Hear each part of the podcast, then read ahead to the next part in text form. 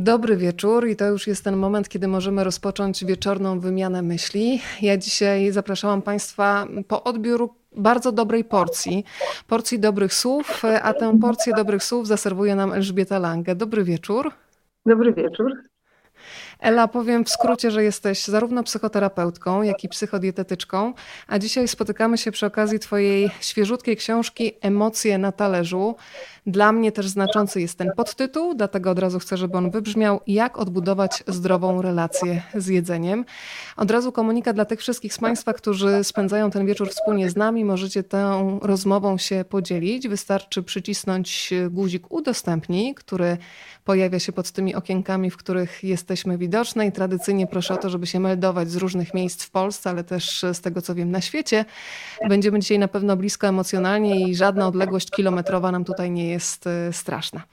Ela, no to ja się bardzo cieszę przede wszystkim, że możemy dzisiaj porozmawiać. Y, powiedz, jakie to są emocje, bo to nie jest Twoja pierwsza książka, od razu to trzeba powiedzieć, ale jaki to jest, jaki to jest rodzaj uczuć, kiedy przychodzi ten kurier z pierwszą paczką, otwierasz, no i jest Twoja książka. No to jest bardzo przyjemne oczywiście, zwłaszcza, że ona jeszcze jest tak pięknie wydana. Marta Podolska, która tutaj robiła grafiki, naprawdę e, bardzo, bardzo się tu postarała i zresztą też mnie zaskoczyła, więc taka przyjemna jest też ta książka.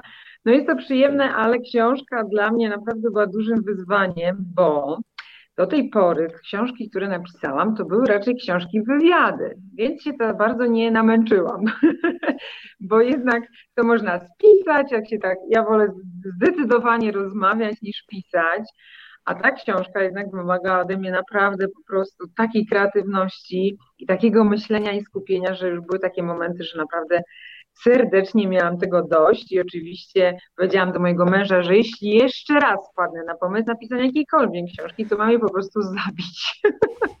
Aż tak?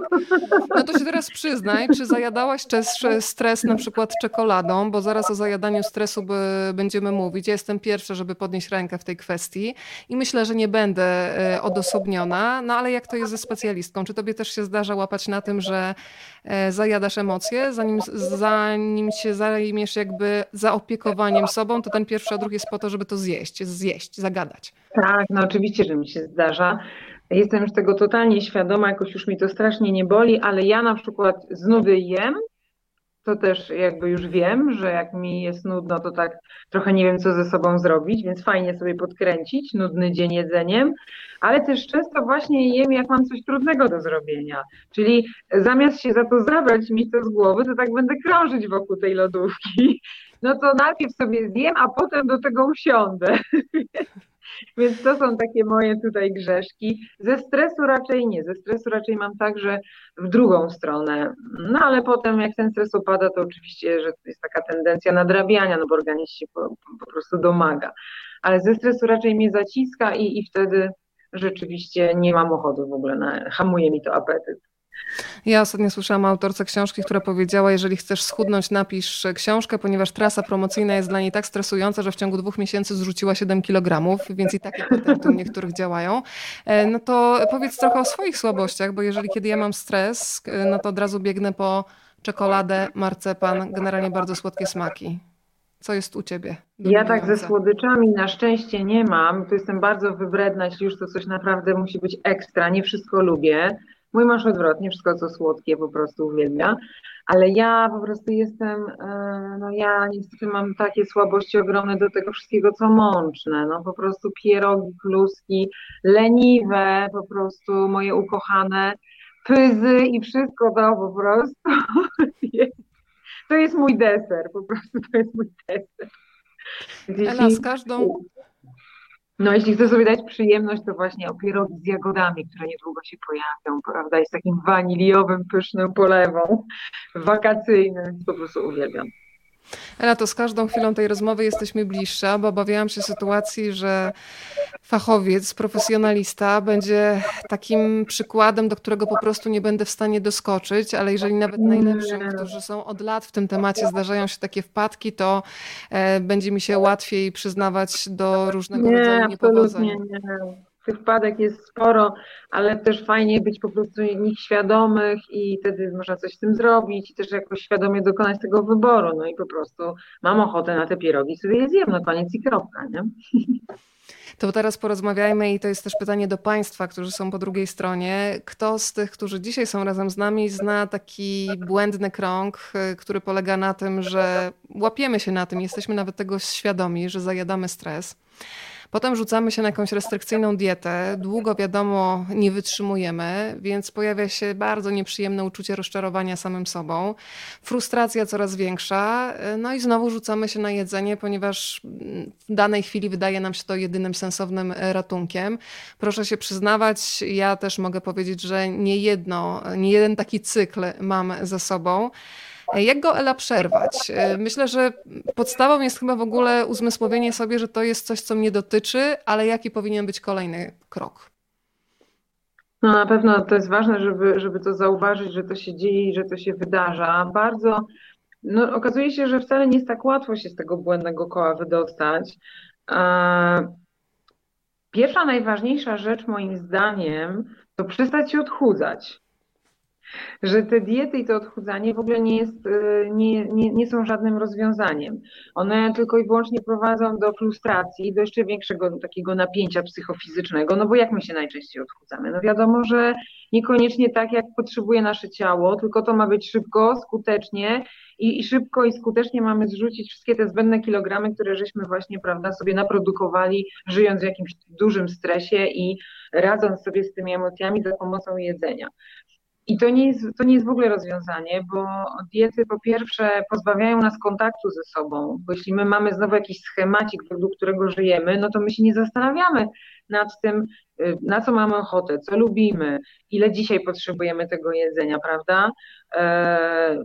Ja wstaję codziennie rano i nie, nie codziennie rano mam ochotę na owsiankę, tylko staram się słuchać siebie i, się, i sobie myślę, no dobrze, to dzisiaj sobie jajko na miękko, mam takiego smaka rano, prawda, na śniadanie.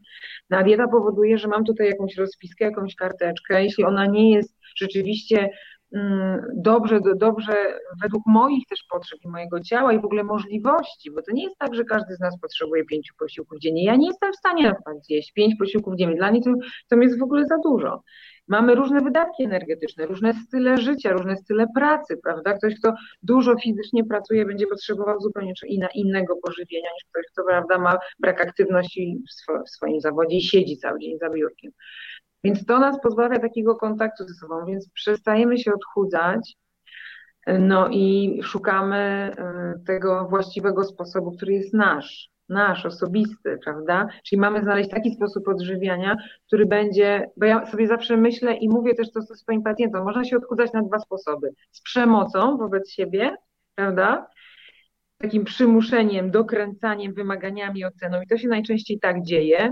No, jak tam mam dobrą motywację, zacisnę zęby, no to wytrzymam, ale tak się nie da w ogóle żyć, dlatego diety nie działają, bo wcale można schudnąć, oczywiście tylko pytanie co dalej? I wcale nie jest najtrudniej schudnąć, tylko najtrudniejszym i największym wyzwaniem jest utrzymywanie wagi. Dlatego musimy znaleźć taki sposób odżywiania i możemy zrobić to z troską, z czułością, że to jest moje, ja tak mogę, tak, to jest dla mnie ok, to lubię. Oczywiście w ramach tego, co jest zdrowe, ale to jest bardzo szeroki repertuar i nie wszyscy muszą jeść brokuły tylko dlatego, że one są zdrowe, bo jeśli ktoś ich nie lubi, no to to też jest przemoc wobec siebie wobec swojego ciała, prawda? Jedzenie czegoś, co kompletnie w ogóle mi nie smakuje. Więc trzeba znaleźć ten sposób, ale to wymaga kontaktu ze sobą i tutaj takiego wglądu też w siebie. Natomiast no, kolejna bardzo ważna rzecz to, jest, to są te emocje, o których ja piszę w swojej książce, czyli jeśli my szukamy plasterków, różne, różne plasterki y, ludzie stosują na swoje emocje. Niektórzy prawda, palą papierosy, niektórzy różne inne, cięższe używki. Natomiast niektórzy z jakiegoś powodu wybierają sobie taki plasterek, którym jest jedzenie, ponieważ ono jest przyjemne. No to, y, no to wtedy wiadomo, że to ma swoje jakieś koszty i konsekwencje, więc to jest bardzo ważne, żebyśmy umieli się zatrzymać i z tego wtedy wyłoni się ten, ta prawdziwa przyczyna, czyli co my tak naprawdę zajadamy, dlaczego jest nam to, tak trudno. Ale też możemy poszukać takich tak banalnie konstruktywnych sposobów na rozładowanie napięcia czy stresu. Też często o tym zapominamy, że po całym dniu to nie potrzebujemy otwierać lodówki, ciężkiej pracy, prawda? Tylko na przykład być może potrzebujemy iść na długi spacer, nie wiem, pobiegać, zrobić jakąś aktywność, cokolwiek, co sprawi, że my te toksyny wyrzucimy ze swojego ciała, że my rozładujemy to napięcie. Jeśli to w sobie kumulujemy, trzymamy, no to to jest bardzo trudne do, do kontenerowania, więc no, no, szukamy tego sposobu. A że jedzenie jest łatwo dostępne i że jest przyjemne, przynajmniej dla większości z nas, no bo tak to ewolucja ukształtowała, prawda? Ten mechanizm przyjemności musi być, no bo jakby pewne czynności nie były przyjemne, to prawdopodobnie by nas tutaj dzisiaj nie było, nie? Jeśli by seks nie był przyjemny, jedzenie nie było przyjemne, no może tam ewolucja by coś innego wymyśliła pewnie, no ale taki mechanizm wymyśliła, że po zjedzeniu, zwłaszcza produktów, prawda, słodkich, czy słonych, czy tłustych, natychmiast wytwarzają nam się e, te neuroprzekaźniki w naszym mózgu, czyli tak zwane, potocznie mówiąc, hormony szczęścia, i po prostu poprawia nam się nastrój, więc odwraca to uwagę od tych nieprzyjemnych emocji, no i przychodzi ta przyjemność, która łagodzi też ten wewnętrzny ból czy to napięcie. No ale ewolucja niestety nie przewidziała jednego, że będzie rozwój przemysłu spożywczego i że jedzenie będzie tak bardzo łatwo dostępne i będzie na wyciągnięcie ręki, bo ten mechanizm powstał głównie po to, żebyśmy właśnie poszukiwali tego jedzenia, prawda? Głód, który jest nieznośny i ta chęć przyjemności sprawiała, że my żeśmy pałaszkowali, prawda, w tych gęstych dżunglach i żeśmy szukali tych fig na przykład e, słodkich i cudownych, no, żeby dostarczać kalorii, żeby przetrwać. No ale dzisiaj mamy taki problem e, na świecie, że nadmiar jedzenia w zasadzie jest, jest jakby tu problemem, a nie głód. No i co zrobić? Wystarczy wstać i otworzyć lodówkę i już, prawda, kłopocik jest załatwiony, przynajmniej tak nam się wydaje. To jest oczywiście takie tymczasowe, no ale e, przez chwilę to działa. Powiedziałaś no bardzo więc... ważną rzecz, Ela, o tym kontenerowaniu, że nie sposób pomieścić czasami emocji w sobie. I bardzo ważna część Twojej książki to jest dla mnie ten wątek, kiedy mówisz o tym, że my nawet sobie nie zdajemy często sprawy z tego, że przez lata już w dorosłym życiu funkcjonujemy w takim schemacie, którym przesiąknęliśmy trochę jak gąbka w dzieciństwie, czyli nie wyrażaj swojej złości. Przecież dziewczynki non-stop słyszą, że to jest niegrzeczne, w ogóle nie znoszę tego słowa, że ktoś jest niegrzeczny, bo co to tak naprawdę tak, znaczy? Albo, ma, albo jest grzeczny, prawda, czyli posłuszny. Tak. albo złość piękności szkodzi i tego typu teksty. Opowiedz trochę o takich sytuacjach, które doskonale znasz z pracy z różnymi ludźmi, o których e, piszesz w książce. We mnie została między innymi opowieść e, o jednej z pań, która bardzo długo no, żyła w takiej iluzji, którą sobie sama stworzyła, że relacje z mamą były bardzo dobre. A okazywało się, że to wszystko wychodziło jej, mówiąc kolokwialnie, bokiem, bo sama siebie oszukiwała i nie potrafiła rozwiązać problemu i uciekała w jedzenie. Tak, no tylko teraz muszę trochę odbaczyć te osoby, które mają też takie, tak. no, że idealizują na przykład swoich rodziców, no bo my to z jakiegoś powodu robimy.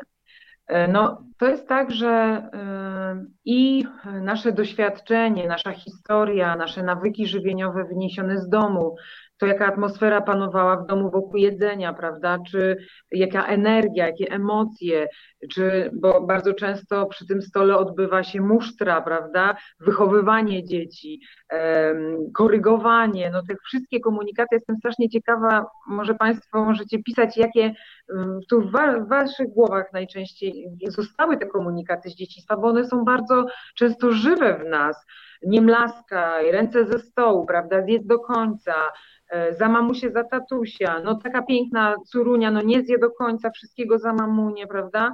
Przekraczane są często nasze granice, e, przymuszani jesteśmy do jedzenia, to się oczywiście wydarzało, bo rozumiem też, że nie u wszystkich, ale e, no, oczywiście niejadek to tak naprawdę pojawia się wtedy, kiedy dziecko czuje, że nie ma w ogóle jego ja, że nie ma w ogóle miejsca na, na wyrażanie siebie. Najczęściej wtedy się pojawia, kiedy mama chce, ile mama chce i, i co mama chce. Już nie mówię oczywiście o tych e, o różnego rodzaju fobiach, a to już w ogóle inna kwestia, ale mówię o takim klasycznym niejadku, prawda? Dziecko wie, zna swoje kompetencje w sprawie smaku, w sprawie preferencji i tego, kiedy jest głodne i kiedy, tego, kiedy jest syte. Odpowiedzialnością dorosłych jest tylko to, żeby to było zdrowe i dobre dla dziecka, bo dorośli to wiedzą, a dzieci tego nie wiedzą, bo dla dzieci to najważniejsze, żeby to było kolorowe i smaczne, prawda?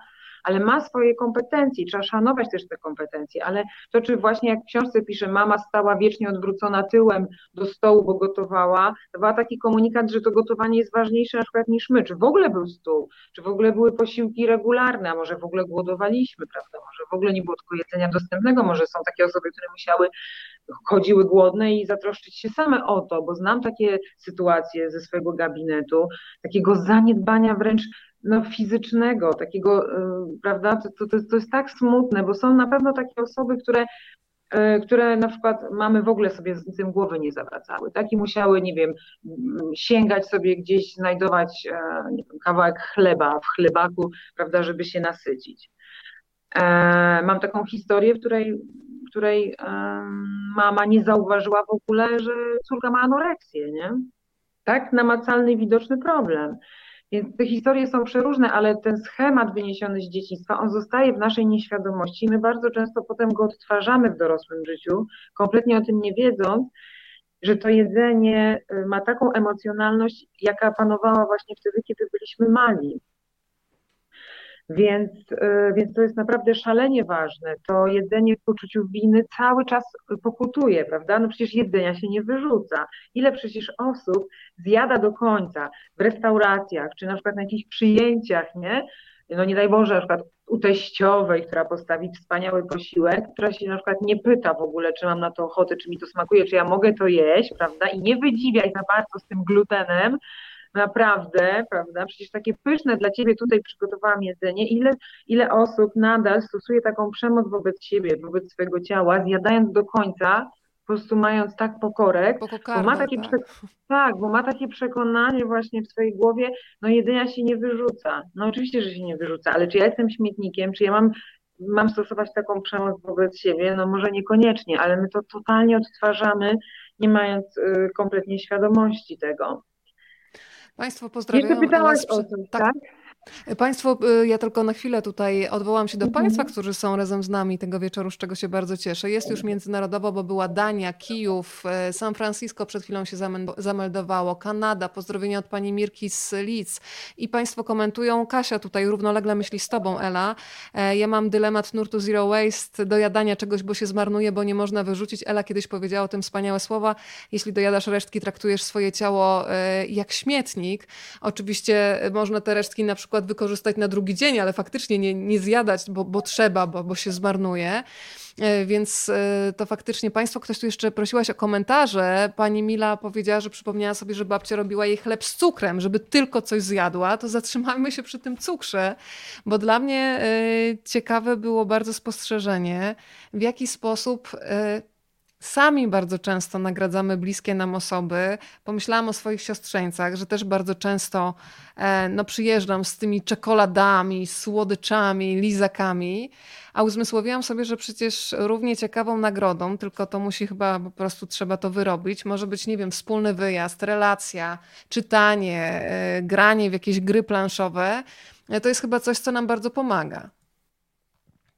Tak, no tak, często to jest takie nawykowe po prostu. My chcemy zrobić coś, do, to babcie bardzo to lubią, prawda? Chcą być takimi dobrymi babciami, chcemy robić dobro tym swoim dzieciom, wnuczkom, siostrzeńcom nie zastanawiamy się nad tym, że to wcale nie jest żadne dobro, prawda?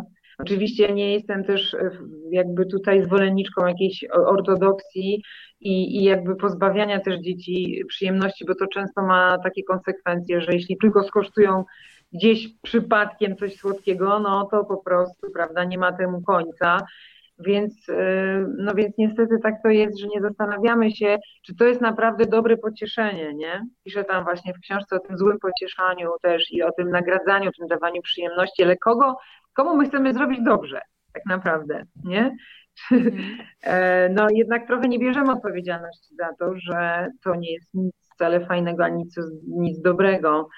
E, dla, dla tych naszych dzieci, siostrzeńców, ale też nie pytamy się, czego potrzebują, nie? I, mhm. i, i, I myślę sobie, że właśnie ta uwaga, ten czas wspólnie spędzony i te różne inne atrakcje, pytanie się też, co by sprawiło tym dzieciom przyjemność, myślę, że jest dużo czymś lepszym i fajniejszym niż, ta, niż to pójście na łatwiznę i kupienie, prawda, tej kolejnej czekolady, nie? No dobrze, no to super, jestem tą fajną ciocią, nie? I czekolada kupiona, tę sprawa załatwiona. A nam jest tak trudno też być w relacjach dzisiaj, takich prawdziwych, autentycznych, nie? Gdzie my widzimy drugiego człowieka i też to dziecko, jego potrzeby. Mm, to, to jest strasznie trudne dzisiaj szalenie. Ale zobacz, Ela, że też e, bardzo często mamy pretensje do dzieci, że kiedy idą z nami do sklepu, to ta ręka cały czas jest wyciągnięta w stronę słodyczy, a gdzieś jakby wypieramy to, że sami przyzwyczailiśmy do tego, że każda wizyta w sklepie to jest właśnie coś dla ciebie specjalnie, to jest właśnie czekolada. A znam takie dzieciaki, które faktycznie wychowują się bez cukru albo jedzą ten cukier sporadycznie i dla nich na przykład cukierek jest e, czymś takim samym jak żółty ser, po który od czasu do czasu sięgają i to nie wiąże się z żadnymi emocjami, ale to tak. już jest praca konkretna rodziców. No tak, dokładnie tak, że my nie robimy z tego, prawda, tego świętego grala. I, i, I te metody pod tytułem nie jemy cały tydzień słodyczy, a w sobotę e, bez oporu w ogóle kompletnie się nie sprawdzają. To jest ten święty gral, to wyczekiwanie, prawda, właśnie na tą nagrodę. No często to już wynika to z tego, że nas wynagradzano, wynagradzamy też dzieci za dobre oceny, pójściem do McDonalda, e, za dobre zachowanie, za bycie właśnie grzecznym, no za różne rzeczy dzieci wynagradzamy jedzeniem, no i potem w dorosłym życiu dzieje się tak, że my się właśnie też lubimy wynagradzać tym jedzeniem, prawda? E, no przecież mi się należy, no tak super sobie poradziłam, no to teraz ta micha lodów tutaj musi wylądować na tym stole. No i oczywiście, że nie ma w tym nic złego, bo my świętujemy za pomocą jedzenia, budujemy relacje, więzi, to jedzenie jest obecne w naszym życiu na, na różnych obszarach, tylko jeśli to jest jedyny rodzaj przyjemności, to właśnie stąd też się często biorą uzależnienia, że jeśli słodycze są jedynym rodzajem przyjemności, jaki mam w życiu, no to będę mieć problem, nie? To też oznacza, że kompletnie nie mam kontaktu ze sobą, nie znam siebie, nie wiem, jakie inne przyjemności sprawiają mi frajdę. A jeśli nawet wiem, to z jakiego powodu sobie nie pozwalam na te przyjemności. Prawda? Więc też jedzenie na nudę. Bardzo często to się też wydarza. Dziecko, mamo, nudzę się, a to masz czekoladkę, prawda? Zjedz sobie coś tam, tam coś pysznego dla ciebie przygotowałam. Tak. A nuda jest takim stanem, który jest bardzo teraz potrzebny dzieciom, bo dzisiaj dzieci w ogóle nie mogą się nudzić. Mają tyle zajęć, mają tyle bodźców, że no jeszcze świetnie technologia, prawda, tutaj się wkomponowuje w nudę, która jest dla nas dzisiaj tak trudna, ale nuda jest potrzebna. Nuda sprawia, że my możemy złapać właśnie kontakt ze sobą, ze swoimi emocjami, wtedy świetnie pracuje kreatywność. Przecież jak my byliśmy, my pewnie jesteśmy podobne roczniki, byliśmy małe, to to przecież y, tym kreatywnym zabawom i to po prostu nie było końca, żeby sobie wymyśleć te zabawki, bo ich po prostu nie było. No ale to, to, właśnie jest, y, to właśnie jest fantastyczne. A kiedy tak wszystko jest podawane na tacy dzieciom, no to ta kreatywność y, nie ma szansy jakoś się rozwijać i ten kontakt też ze sobą, nie? Co ja teraz fajnego zrobiła czy zrobił. Ela, poprosiłaś o komentarze od Państwa i są. Pani Basia między innymi mhm. napisała, że jako dziecko miała obowiązek zjadać wszystko z talerza. Na szczęście nikt nie siedział obok na straży. Wymyśliłam sobie sposób. Jedzenie pakowałam w gazetę i chowałam pod szafę. Pakunek likwidowałam po kryjomu, wyrzucając zawartość do ubikacji i spłukując wodę. E, Karo Mika pisze tak. Często słyszałam, że dziubie w talerzu. Na szczęście na pomoc przychodził mi pies. To też jest prawda, chociaż ja na przykład swojego psa nie mogę wykorzystać, bo ma bardzo delikatny żołądek i nie może jeść żadnych ludzkich rzeczy, więc on też ma bardzo konkretną dietę, ale tutaj faktycznie taki przyjaciel czworonożny z dzieciństwa, jak widać, też ratował e, sprawę.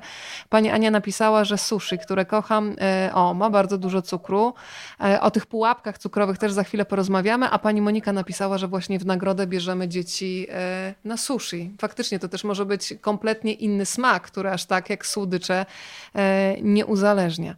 To powiedzmy trochę, Ela, o tym, e, bo to jest rzecz, nad którą można zacząć pracować od dzisiaj. Czym się różni głód emocjonalny od głodu fizycznego, bo kompletnie inaczej się go odczuwa w ciele i bardzo Ci dziękuję za to, że Twoja książka włącza uważność i zaczynasz się w tym swoim ciele zadomawiać, i odkrywasz, że ono ci wysyła całą masę sygnałów, tylko trzeba nadstawić ucho, emocje, żeby usłyszeć, a potem zacząć je w odpowiedni sposób te sygnały interpretować. Więc ten głód emocjonalny, a fizyczny. No dokładnie, dokładnie. Choć dzisiaj mamy takie czasy, że no trudno nam, e, prawda, mm, zatrzymać się w teraz, trudno nam być uważnym. ten pęd jest szalony i jesteśmy też bardzo, mm, mamy słabe kontakty z, z, naszymi własnymi ciałami. Dlatego nam jest tak trudno ten głód fizyczny od emocjonalnego rozróżniać, e, bo, bo ten kontakt z naszym ciałem jest słaby, ponieważ e, jesteśmy mocno w głowach, mocno, prawda, intelekt jest promowany. E, na wszystko musi być potwierdzenie, badania, emocje są drugorzędne. Ciało to już w ogóle. Dlatego, y, ale głód fizyczny rzeczywiście można y, się nauczyć rozróżniać od emocjonalnego. E, niektóre osoby mają z tym ogromną trudność, dlatego że tak mają zaburzony ten ośrodek sytości głodu, właśnie dlatego, że na przykład były przekarmiane w dzieciństwie albo było dużo przemocy w tym jedzeniu, więc nauczyły się mm, odcinać nie? Od, od tych sygnałów, które płyną z ciała, z czasem przestały y, ich słuchać. I wtedy takim osobom często zalecam na przykład jedzenie z przypominajką jakąś, czyli na przykład, ok, ustalamy, że średnio to 3-4 godziny ktoś jest głodny i z czasem zaczyna odczuwać ten głód, zaczyna sprawdzać, aha, okay, dobrze, to głód fizyczny to jest coś takiego, bo nie, nie, dla każdego to jest takie oczywiste, że to jest takie stanie w żołądku, prawda? On uderza tu poniżej mostka. E, w ogóle nie jest związany z nimi posiłkami. Jeśli my zjemy śniadanie, to on narasta stopniowo. Po kilku godzinach dopiero zaczynamy robić się głodni. No im, dłuż, im bardziej wydłużamy ten czas, no to ten głód narasta. Jeśli nie jemy regularnie, doprowadzamy do takiego skrajnego głodu, no to te mm, sygnały z naszego ciała są naprawdę bardzo nieprzyjemne, wręcz nawet możemy nie zemdleć, kręci nam się w głowie, prawda, nie możemy się skoncentrować. No ale już nie mówię o takim skrajnym głodzie, tylko o takim głodzie, który będzie się pojawiał średnio tam za 3-4 godziny tak oczywiście statystycznie niektórzy są głodni po dwóch, niektórzy po pięciu. I on uderza tutaj poniżej mostka. Sanie, burczenie w żołądku. I to, co jest bardzo ciekawe, że jeśli my e, zaspokoimy ten głód, jak to się mówi, głód jest najlepszą przyprawą, nie? Że jeśli my naprawdę jesteśmy głodni, jeśli my jeszcze zjemy coś takiego naprawdę fajnego, dobrego, zdrowego, smacznego, to my czujemy się wspaniale to jest, y, czujemy błogość, czujemy sytość, czujemy takie przyjemne doznania i emocje, doznania z ciała, ale też emocje, prawda?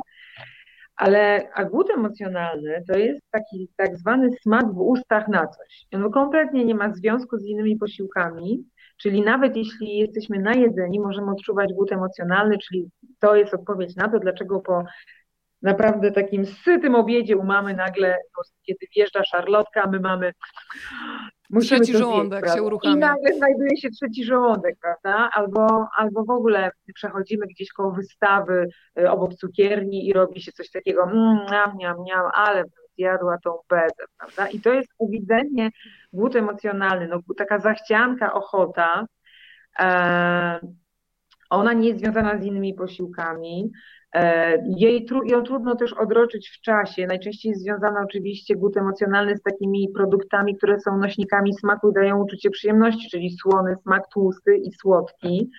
Ale to, co jest w ogóle ciekawe, to głód emocjonalny w ogóle nie jest związany z przyjemnymi emocjami. Bo jeśli nawet się pojawia przyjemność i ją zaspokoimy przez chwilę, prawda, no bo ta dopamina się wytworzy, ten ośrodek nagrody będzie aktywowany i my, i my prawda, e, doznamy tej przyjemności przez chwilę, to potem, jak już opadnie, opadnie ta przyjemność, to z reguły trwa nie za długo, chwilkę, no to dochodzi do głosu ten nasz komentator wewnętrzny, którego każdy z nas ma i zaczyna się ta tyrada w naszej głowie i czujemy często złość na siebie. No i po co?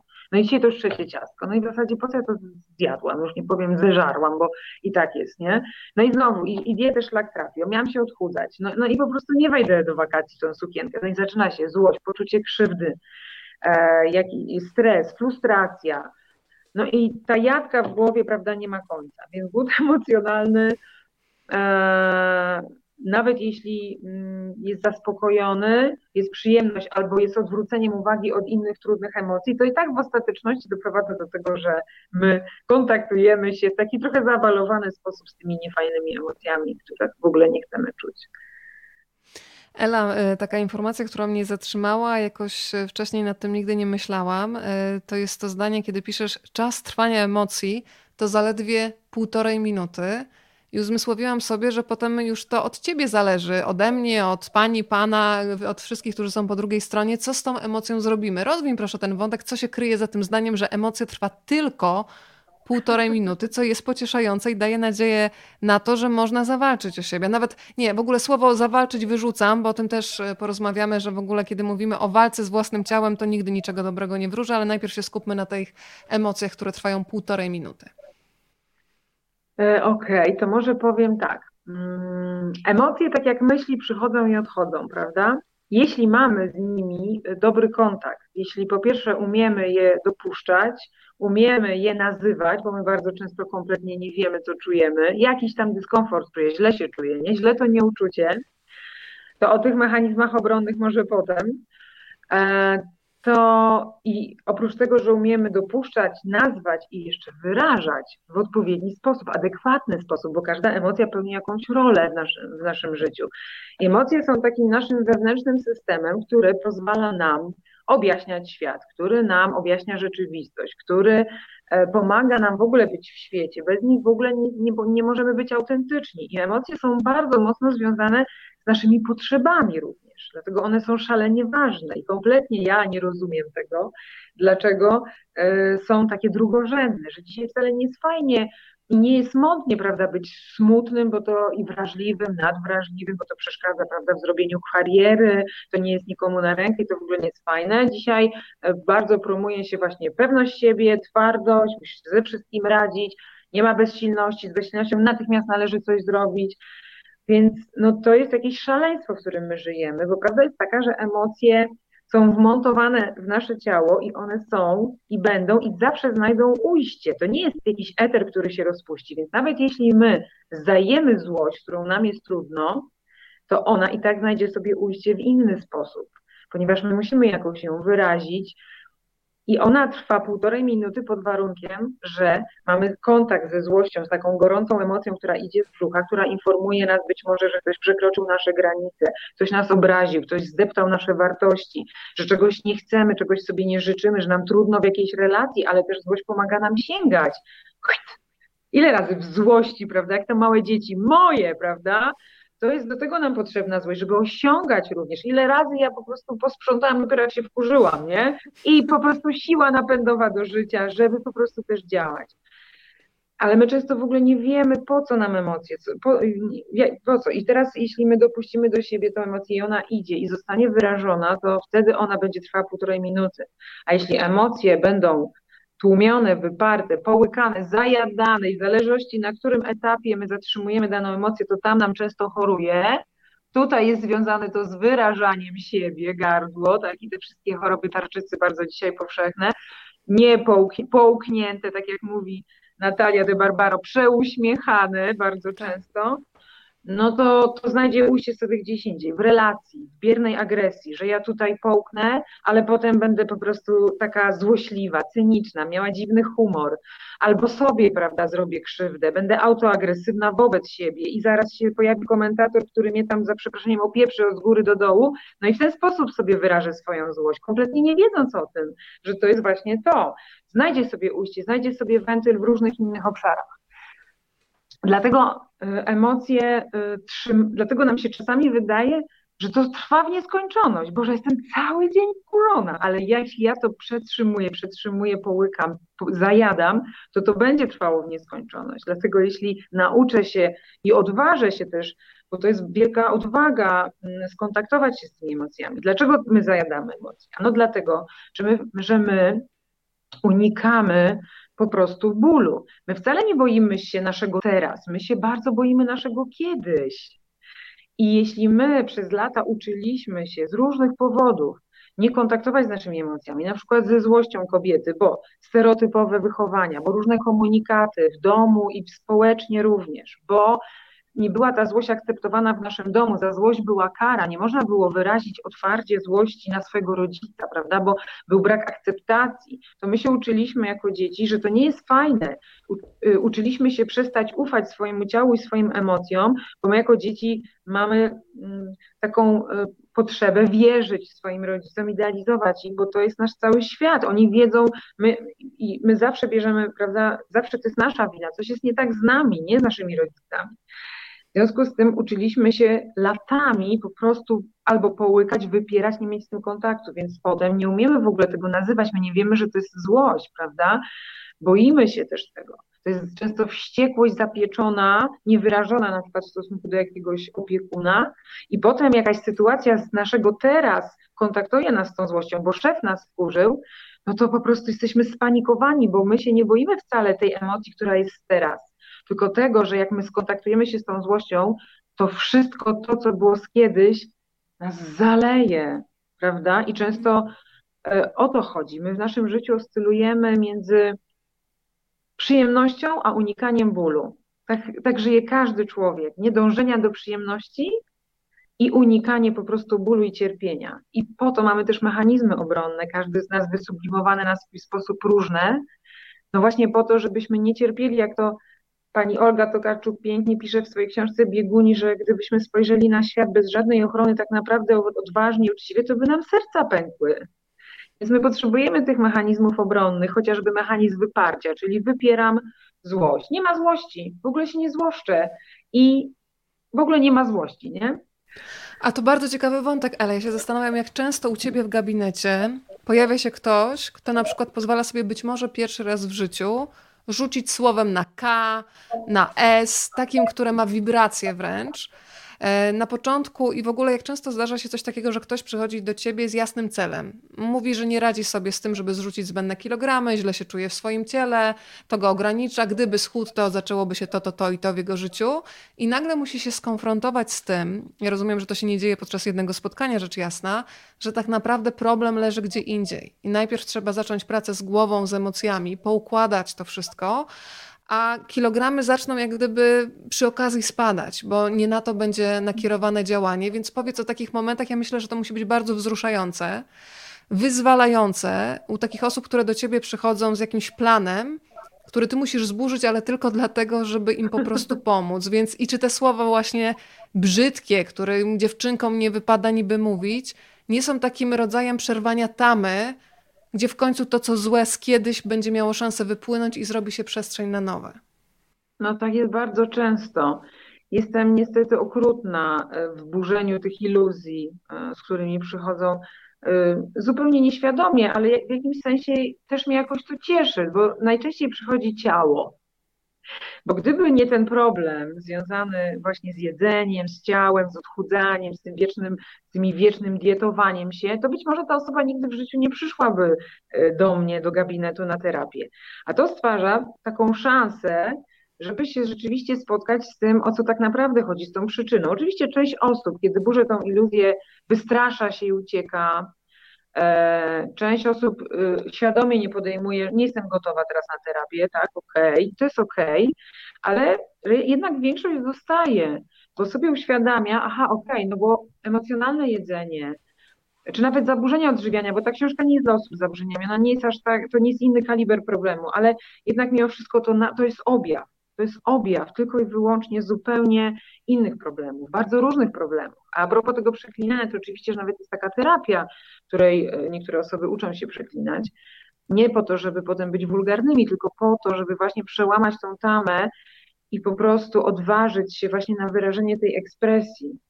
E, miałam kiedyś e, w terapii taką panią, panią profesor, którą uwielbiam i która była taką damą z prawdziwego zdarzenia, taką damą naprawdę pod każdym względem wspaniałą i cudowną.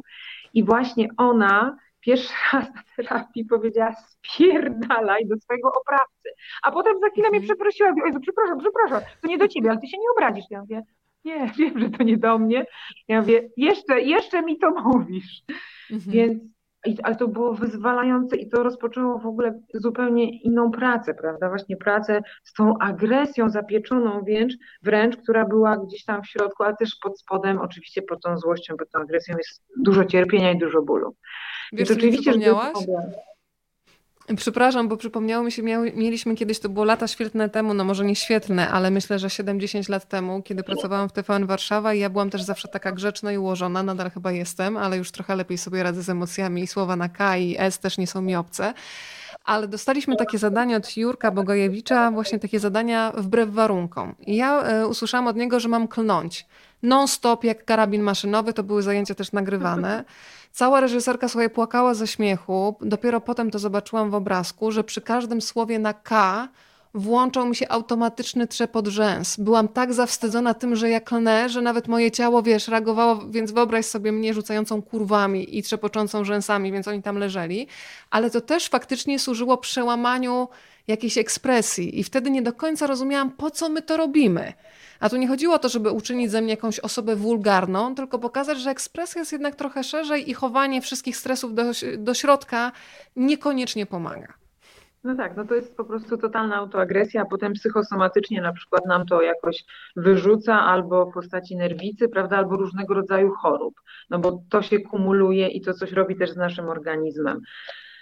Wiesz, no ja sobie myślę, że mnóstwo jest grzecznych dziewczynek. Do mnie dużo przychodzi grzecznych dziewczynek i grzeczne dziewczynki nie mogą być sobą, bo to chodzi o to, że jeśli masz dostęp do bycia niegrzeczną i do bycia grzeczną, to ty świadomie decydujesz, jaka w tym danym momencie chcesz być, prawda? Czy ta sytuacja wymaga, i super, mam taki zasób bycia grzeczną, być może łagodną, ułożoną, ale ja mogę świadomie o tym zdecydować, a nie, że ja mam, prawda, jakąś, jakiś kajdan nałożony na siebie, który mnie ogranicza w mojej właśnie ekspresji. I że wtedy, kiedy sytuacja wymaga powiedzieć, spierdalaj po prostu do jakiegoś oprawcy, to ja to umiem zrobić, umiem się ochronić, umiem się obronić, tak? A nie po prostu zastygam w swoim ciele, potem ta struktura mojego ciała właśnie jest pełna napięć, bo boję się, bo nie wiem w ogóle często, że to jest w ogóle, że to można, prawda? Bo nikt mnie tego nie nauczył, nikt mi na to nie pozwolił. E, I zastygam w jakimś strachu i jestem w tej swojej roli, która mnie strasznie ogranicza.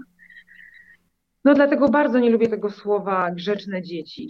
Dzieci mają być prawdziwe, mają być sobą, a nie mają być grzeczne. Bo grzeczne pytanie dla kogo? Grzeczne oznacza posłuszne dla rodzica, czyli wygodne, a wygodne dzieci są nieszczęśliwymi dziećmi.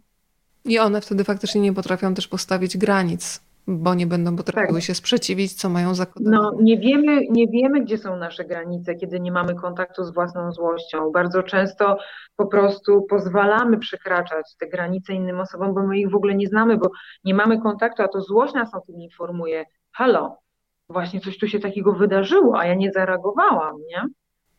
E, Ela, a jak często zdarzają się sytuacje, kiedy udaje się zrzucić zbędne kilogramy i przychodzi taki moment naprawdę szczerego zdziwienia, że przecież kiedy zrzucę 7 kg, to moje życie miało zacząć zupełnie inaczej wyglądać. Nagle okazuje się, że ja mam te same frustracje, te same problemy zawodowe w pracy, związek mi się rozpada, chociaż jestem szczuplejsza. Co się wtedy dzieje? Bo to też jest czasami bardzo potrzebny etap życia, który uzmysławia, że nie chodziło o ten nadmiar kilogramowy. Mm, co się wtedy dzieje, kiedy się spotykasz z taką osobą na terapii, która po chwili euforii, że osiągnęła cel, y, pewna okupiona ogromnymi też wyrzeczeniami, nagle konfrontuje się z tym, że jej wyobrażenie, że to życie miało się zmienić, a ono dalej jest takie samo, co z tym zrobić, bo to wyobrażam sobie, że może wywoływać ogromną frustrację i taką, no, taką niewiarę w siebie i w ogóle takie na nowo poszukiwania sensu, bo to było coś, co pewnie przez kilka miesięcy trzymało nas w jakiejś formie, nadawało cel, że my mamy cel, czyli zmierzamy do no tego, żeby było 7 kg. Prawda? Tak. tak, tak, to jest kolejna iluzja. Dużo tych iluzji jest, których bardzo lubimy się karmić, czyli mm, właśnie to jest ta iluzja, że jak schudnę, to wtedy odmieni się moje życie. Ale tutaj w ogóle otworzyłaś jakąś puszkę, puszkę pytań i odpowiedzi, bo e, oczywiście, że to się bardzo często zdarza. No i jak już powiedziałam wcześniej, jestem okrutna w, w burzeniu tych iluzji, ale to wynika z mojej uczciwości po prostu że nie obiecuję, bo to jest w ogóle niemożliwe. Znaczy, to w jakimś sensie jest możliwe pod warunkiem, że ktoś zajmie się też e, tą przyczyną i tym, o co tak naprawdę chodzi. Pierwsza, najważniejsza rzecz, po co ktoś chce schudnąć, dla kogo ktoś chce schudnąć, co to ma mu załatwić, co to mu da dać.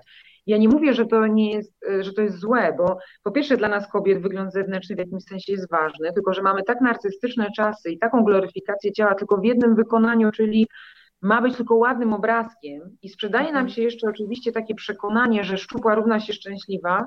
I to są te iluzje, którymi my się karmimy dzisiaj, że ten wygląd nam właśnie tak dużo ma załatwić, a wcale tak nie jest, bo ten wygląd Oczywiście, że da nam fajne samopoczucie, możemy się lepiej ubrać. No oczywiście jeszcze zapominamy o tym zdrowiu, o tym, że trzeba dbać w ogóle o nasze ciało, bo to jest nasz dom i nie ma innego. I tutaj jesteśmy i doświadczamy tej rozmowy dzięki ciału, mówię, widzę, właśnie wącham, smakuję, to wszystko dzięki mojemu ciału. Serce bije dla mnie tylko i wyłącznie dla mnie. Moje serce 24 godziny na dobę, tylko dla mnie, nie? I robi wszystko, żeby nie przestało bić. No i my o tym w ogóle zapominamy, tylko ciągle ten ładny obrazek. Mamy, naciągamy, kroimy, prawda, te operacje i różne dziwne rzeczy, i te diety, i te katorżnicze wyzwania, e, i, i te nadużycia też w sporcie, no bo to ma być ten ładny obrazek, tylko dla kogo my to robimy, nie? Dla tego rodzica, dla tego uzyskania tej akceptacji, tylko nie dostaniemy tego kompletnie, jeśli my sobie sami teraz na tym etapie nie damy tej akceptacji. I bardzo często przychodzi do mnie mnóstwo kobiet, które już schudły na przykład 30 kg, oczywiście w bardzo przemocowy sposób, no ale była duża motywacja i zaczynają odzyskiwać wszystkie te kilogramy. I panika, 10 kilogramów już wróciło, jest panika. O matko, to chyba mhm. coś z tą głową nie tak.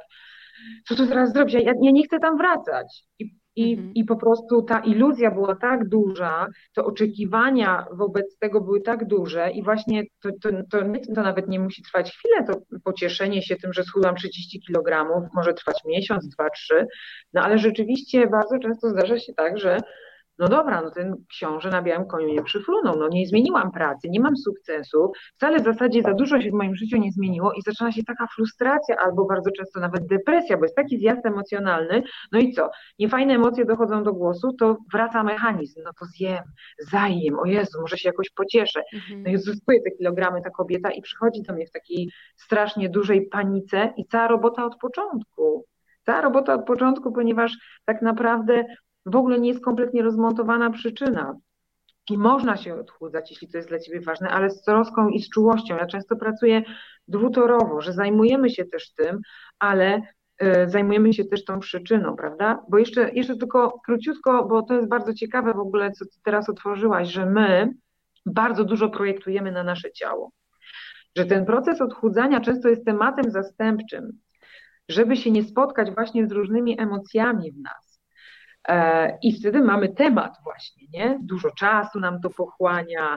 E, e, jak ja takie robię ćwiczenie, że koło, odchud, około w ogóle relacji z jedzeniem kobiety rysują, to ile im energii, czasu, pieniędzy, myślenia, planowania o jedzeniu, odchudzaniu zajmuje, to się okazuje, że to jest 90% mojego życia. A gdzie jest miejsce na resztę, prawda? Mhm. Więc, więc chodzi o to, że E, że my bardzo, e, bardzo dużo projektujemy na nasze ciało. To jest temat zastępczy, plasterek, że wtedy, jeśli ja nieustająco myślę o jedzeniu, no to o czym myśleć ja nie chcę, czego tak. czuć ja nie chcę, prawda? Bo to jest świetny wypełniacz właśnie tego, że nie chcę się zastanowić nad tym, że być może w ogóle właśnie małżeństwo mi się rozpada, że mam mhm. beznadziejną relację z mężem, albo że jestem agresywna wobec swoich dzieci, albo że w ogóle mam beznadziejną relację z matką, albo nienawidzę swojej pracy i nie mam kompletnie jeszcze zasobów i siły na to, żeby się odchudzać, ale zrobię to, prawda? No bo co, chociaż to, na to będę miała wpływ w swoim życiu i na to kontrolę. Ale jeszcze my też bardzo dużo projektujemy na nasze ciało różnych naszych wewnętrznych konfliktów, bo jeśli na przykład, a wracając znowu do tej złości, my nie mogliśmy, nie mogłyśmy na przykład wyrażać naszej złości wprost do naszych rodziców i my mamy tak mnóstwo zapieczonej tej złości, która być może nawet przerodziła się w jakąś wewnętrzną nienawiść do tych rodziców za różne, prawda, e, jakieś e, doświadczenia trudne, a ponieważ idealizujemy rodziców i chcemy ochronić ich obraz, e, prawda, żeby przetrwać, to potem w dorosłym życiu, żeby, żeby tego nie utracić, to projektujemy tą nienawiść i tą złość w nasze ciała. I to jest w ogóle nie fair strasznie wobec naszych ciał, prawda? I ta autoagresja właśnie wtedy się pojawia. No i co? Cały proces odchudzania, cały proces dietowania, krytykowania siebie, wymagań wobec siebie, prawda? Nie, nie kończy się, ale mogę sobie po prostu pofolgować świetnie, prawda? Tej nienawiści, taka jestem wstrętna, straszna, mam takie grube uda. Często to jest uwewnętrzniony głos na przykład naszej matki, która nie pomieszczała własnej frustracji, więc ją umieściła na przykład w udach swojej córki. I córka się utożsamiła z tym stosunkiem matki do siebie, czyli ma uwewnętrznioną matkę, która cały czas to robi. I dla wewnętrznego naszego dziecka nasza rzeczywistość emocjonalna wcale się nie zmieniła. My jesteśmy dorośli, ale nadal ten rodzic po prostu wewnętrzny, czyli ten już krytyk, prawda, ten komentator, robi swoje, nie? No i Wiesz, te konflikty ostatnio... się rozgrywają. Mhm. Ostatnio mnie bardzo wiesz, poruszyło, już nie wiem u kogo to widziałam na Instagramie, ale pamiętam, że tak się zatrzymałam na dłużej. Mm, wpis y, kogoś, doty temat dotyczył tego, jak bardzo często dzieci w domu słyszały złe słowa, które rodzice, szczególnie mamy, kierowały w stosunku do siebie, że właśnie jesteś za gruba, nie taka, brzydka, e, masz, nie wiem, złą cerę, tysiące możemy sobie tutaj kombinacji wymyślać. E, I jedno z dzieci podczas jakichś zajęć w szkole y, zadano dzieciom pytanie, co by chciały dla swoich rodziców. I jeden chłopiec napisał coś, co mnie kompletnie rozbroiło, że chciałby, żeby jego mama spojrzała chociaż raz w lustro i się do siebie uśmiechnęła i powiedziała, że jest ładna, chociaż jest bardzo, jest piękna, ale ona tego nie widzi. I to był ten tak. radar dziecięcy, który to wyczuł i to było coś, co mnie kompletnie rozbroiło. Powiedziałaś o tym, Ela, o tym ważnym obrazku.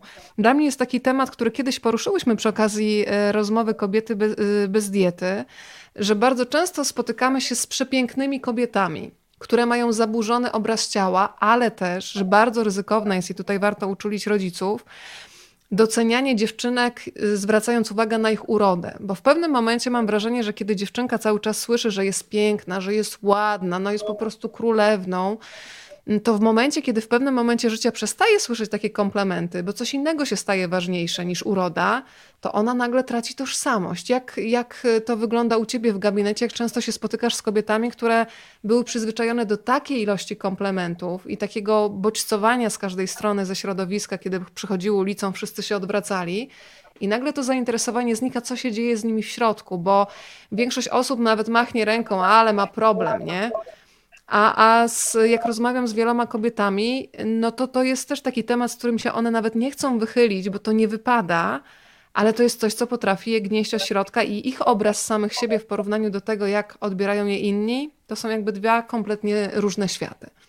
No tak, bo jeśli ja dostawałam uwagę y, i akceptację, prawda, ze strony opiekunów, tylko i wyłącznie w taki sposób, bardzo ograniczający mnie właśnie, że ta moja tożsamość sprowadza się tylko i wyłącznie do wyglądu, no dzieci zrobią wszystko, żeby dostać akceptację, prawda, i żeby przynależeć, e, więc też będą e, wchodzić w różne jakieś fałszywe, nie swoje role, e, w mhm. których wyrastają, które z czasem stają się właśnie ich tożsamością. Jestem piękna, będzie etykietą i też takim niefajnym przekonaniem, bo my też zapominamy o tym, że bardzo dużo komplementów jest tak naprawdę oceną. Jestem ok, albo jestem nie ok. Tylko mhm. przyjemna jest ocena, albo nieprzyjemna ocena. I w tym, gdzie w tym wszystkim jest miejsce na to, że jesteśmy tacy, jacy jesteśmy, i to jest w porządku, nie? I że jeśli mówimy te komplementy, dużo jest strasznie oceny, zwłaszcza na przykład w internecie, nie tylko wcale tej negatywnej, tylko właśnie piękna jest pani, pięknie pani wygląda, nie? Piękne oczy. E, no to to sprawia, że ja mam być jakaś. I co mhm. się wydarza, kiedy zachodzę w ciążę, kiedy się starzeję, kiedy to przemija? No tracę to wszystko, na czym budowałam swoją wartość, więc to jest po prostu coś strasznego, coś przerażającego coś po prostu, co właśnie skłania bardzo często do zatrzymywania młodości, urody za wszelką cenę i prowadzi do tych różnych dysmorfofobii, prawda, zaburzeń, operacji plastycznych i tej, i tej paniki, a my tak naprawdę i tak przemijemy. To jest niemożliwe i ciągle zapominamy o tym, że że ta przemijalność jest częścią naszego życia. No mamy takie czasy właśnie, w których nie ma starości, nie ma chorób, prawda, nie ma niefajnych emocji, jest wszystko mocno odrealnione. Mm, to tak jakby... Ela, powiedz... No, no, no. Co, jak powiedziałaś to, to hasło odrealnione, to zastanawiam się, jak często przychodzą do ciebie matki, które na przykład mają, nie wiem, 12, 13, 14, 15 latki, bo y, no ja nie jestem mamą, ale mogę sobie wyobrazić, że musi być to bardzo trudne dla młodych dziewcząt szczególnie, kiedy one faktycznie, no my mamy jeszcze jakiś dystans, wiemy y, czym jest filtr, wiemy, że rzeczywistość nie wygląda tak, jak jest przedstawiana w mediach, ale młodzi ludzie, którzy w zasadzie już niektórzy żartują, że się rodzą z telefonem w ręku, z Instagramem i z tymi wszystkimi filtrami, no, mają taką wizję świata, że te wszystkie y, dziewczyny w ich wieku są idealne. A to jest ten moment, kiedy się pojawiają ogromne problemy z cerą, y, kiedy się pojawiają też problemy z wagą, z, związane też z zaburzeniami hormonalnymi, też tym, co jemy. I ten wątek też bym bardzo chciała poruszyć. Czy pojawiają się mamy, które nie wiedzą, jak pomóc córce, Bo samo mówienie, że słuchaj, tak świat nie wygląda, nie pomaga. I widzą, że dziewczynki dwunastoletnie, trzynastoletnie potrafią popadać w autentyczną depresję, ponieważ ta presja ze środowiska ze względu na wygląd jest za bardzo przytłaczająca. No mamy nie wiedzą bardzo często, jak pomóc swoim córkom, ponieważ same też y, mają taki problem. Mamy dzisiaj pokolenie niestety matek wiecznie odchudzających się, prawda? Matek niezadowolonych i nieakceptujących swojego wyglądu, swojego ciała, bardzo, bardzo krytycznych wobec siebie, mocno oceniających. E, w związku z tym, nawet jeśli, a propos tych komunikatów niefajnych, które padają w stosunku do dziecka, to nawet jeśli te komunikaty nie padały wprost, to one będą w sposób niewerbalny czytane przez dziecko, bo jeśli taka mama ciągle y, mówi, że jest na diecie, prawda? Słyszy dziecko, że ona sama do siebie mówi, ojka, mam grube uda, znowu przytyłam. Słyszy rozmowy z koleżankami, które bardzo często wiadomo o czym y, są i, i prawda, o czym rozmawiają kobiety, kiedy się spotkają na winie, nie? Ile przytyłam, ile schudłam, na jakiej jesteś diecie, po prostu co tu teraz nowego i w ogóle. Jeśli dziecko y, też czuje, bo to też jest kwestia oczywiście emocji pewnych, nie? że ta mama po prostu się w ogóle nie akceptuje, no to ta dziewczynka, zwłaszcza właśnie ta, ta młoda dziewczynka, nie będzie miała dobrego poczucia własnej wartości. To, co wszystkie matki najlepszego mogą zrobić dla swoich córek, to zająć się swoim poczuciem własnej wartości, bo ona będzie e, budowała swój obraz siebie właśnie przez e, obserwację, Dzieci nie słuchają, ale, są, ale świetnie naśladują, prawda? E, ona będzie, y, nie pozwoli sobie na akceptację siebie, kiedy jej własna mama y, siebie nie akceptuje. Dlatego matki nie potrafią pomóc swoim córkom bardzo często. E, I jeśli y, dziecko nie ma zdrowego poczucia własnej wartości od samego początku, a to jest możliwe tylko wtedy, kiedy rodzice mają zdrowe poczucie mhm. własnej wartości. Nie, ja nie mówię o żadnej pewności siebie. Zdrowe poczucie własnej wartości to jest taka, y, taka zdrowe podejście do siebie, że ja mam pewne y, zasoby, umiejętności, y, prawda, ale też ograniczenia, braki, to jest w porządku, taka jestem, cała, kompletna i to jest w porządku, prawda? No to mm, jeśli te mamy nie mają poczucia własnej wartości, ci rodzice, no to, to dziecko będzie bardzo łatwo podatne właśnie na social media, na te przekazy ze świata zewnętrznego, ze środowiska. Wiem, że to też niestety to, to jest domena naszych czasów. To jest bardzo dzisiaj trudne w ogóle wychować dziecko, prawda? Bo ono z każdej strony jest bombardowane tym, tym, tym strasznymi komunikatami, już nie powiem o przemocy w szkole i w ogóle jeszcze tych mhm. innych doświadczeniach, które po drodze się pojawiają ale to się i tak mimo wszystko zaczyna w domu. To się zaczyna od poczucia własnej wartości rodziców i od tego, jaka jest relacja też w domu między rodzicami.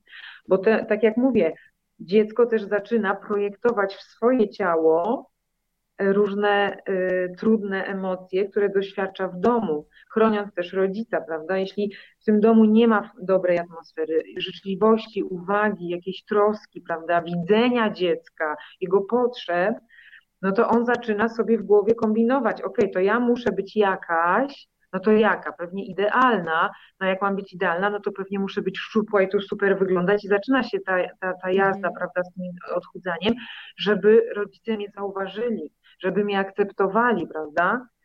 To jest, to jest ogromna ulga dla dziecka, kiedy rodzic naprawdę zaczyna siebie lubić, już nie mówię o tym, że zaczyna się kochać, tak jak mówisz o tym chłopcu. Tak. Jakie to jest poruszające, nie? Nie, żeby, nie żeby mama powiedziała, że ja jestem okej, okay, nie? Tak. Tylko żeby sobie powiedziała, bo to jest strasznie duża ulga dla takiego dziecka, bo wtedy to dziecko sobie myśli, okej, okay, to ja też jestem okej, okay, to ja też mogę być okej, nie? Mhm. Ela, ale co zrobić w sytuacji, bo w książce podajesz też takie przykłady, kiedy część Twoich pacjentów pamięta doskonale ze swojego życia, z dzieciństwa, no takie niewybredne uwagi matki, która potrafiła powiedzieć wprost: gruba jesteś, zrób coś z tym.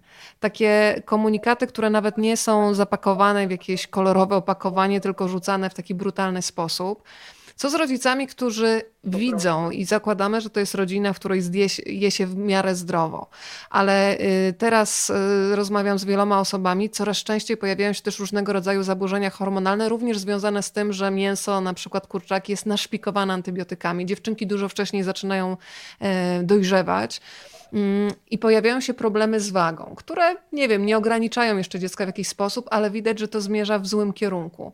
Jak pomóc dziecku, żeby znowu nie wywołać w chłopcu czy w dziewczynce poczucia takich y, nieprzystawalności, że coś jest ze mną nie tak, bo mama tutaj chce mnie odchudzać, przecież ja jestem dopiero, mm, nie wiem, młodym człowiekiem, ale jednocześnie ten sam chłopiec na przykład w szkole, kiedy idzie, już dostaje ksywę gruby i to słowo gruby będzie z nim pewnie, pewnie gdzieś tam do dorosłości.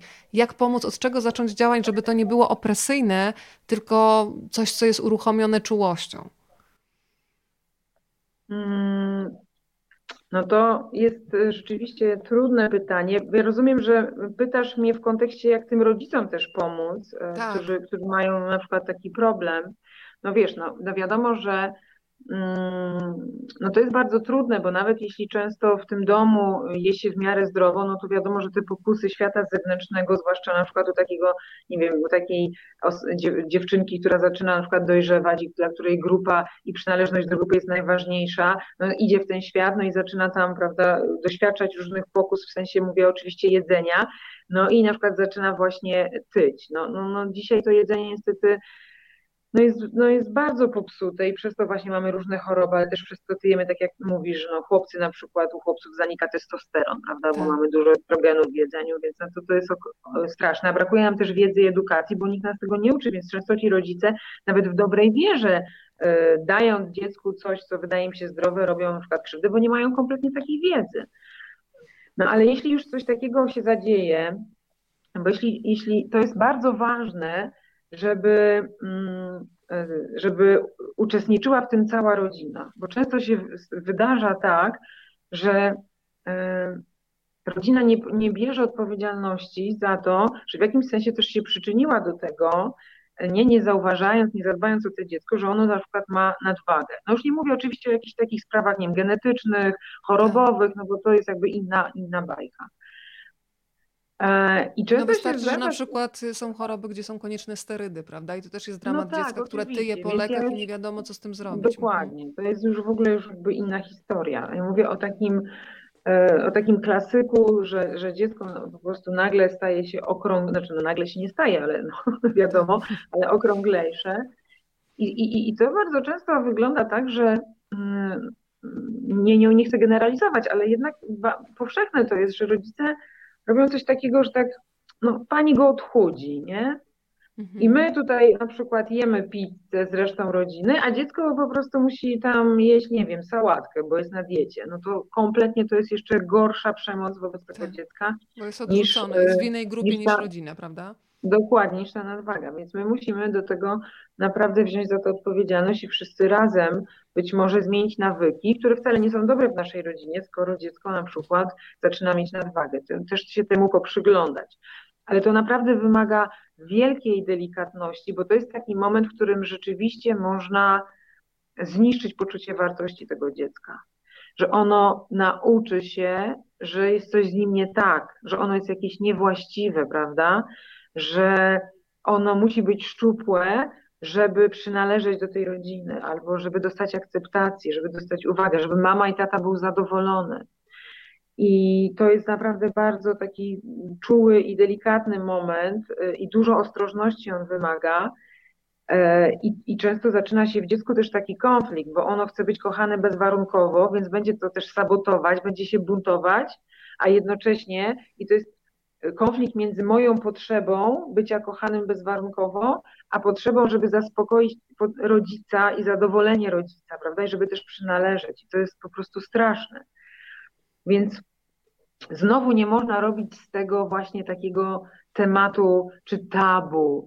E, I nie, I nie można rozmawiać w taki sposób. Ja, ja, też nie jestem ekspertem od pracy z dziećmi, bo nie pracuję z dziećmi, pracuję raczej z dorosłymi kobietami, więc myślę sobie, że są pewnie eksperci, którzy na pewno mają jakieś e, porady czy techniki, e, czego absolutnie unikać, co robić, a co nie robić, ale mm, nie można robić, nie można rozmawiać z tym dzieckiem takim językiem, które będzie mm, takim językiem właśnie Mm, którym dziecko poczuje, że, e, że to jest jakiś warunek kochania, prawda? Że to jest dla jego zdrowia, dla jego bezpieczeństwa, nie? E, e, a nie dlatego, żeby rodzic był zadowolony. albo żeby rodzic miał problem z głowy, prawda? Dziecko będzie szczupłe, no to rodzic nie będzie miał problemu, nie? A tu się pojawia problem, za który trzeba wziąć odpowiedzialność. Więc to też jest y, ważne, żeby nie używać tego języka odchudzania, zwłaszcza dziewczynki, prawda? Jesteś na jakiejś tam diecie. Nie. E, ten sposób odżywiania będzie teraz inny, będzie nowy, będzie dla ciebie lepszy. To, to, to, są, to, to naprawdę wymaga no, wielkiej uważności na to, co się mówi do dziecka w takich sytuacjach. Ela, pani Marzena pięknie napisała, że jako mama dwunastolatki y, wiele sobie dzisiaj uświadomiła. Czasem bezwiednie krytykując siebie nawet autoironicznie nie zdawałam sobie sprawy, jak moje narzekanie na ciało może krzywdzić moją córkę. Dziękuję, to uściski dla ciebie Ela i podziękowania. E, ja też się przyznam, że nie raz, nie dwa już przynajmniej się teraz na tym łapię.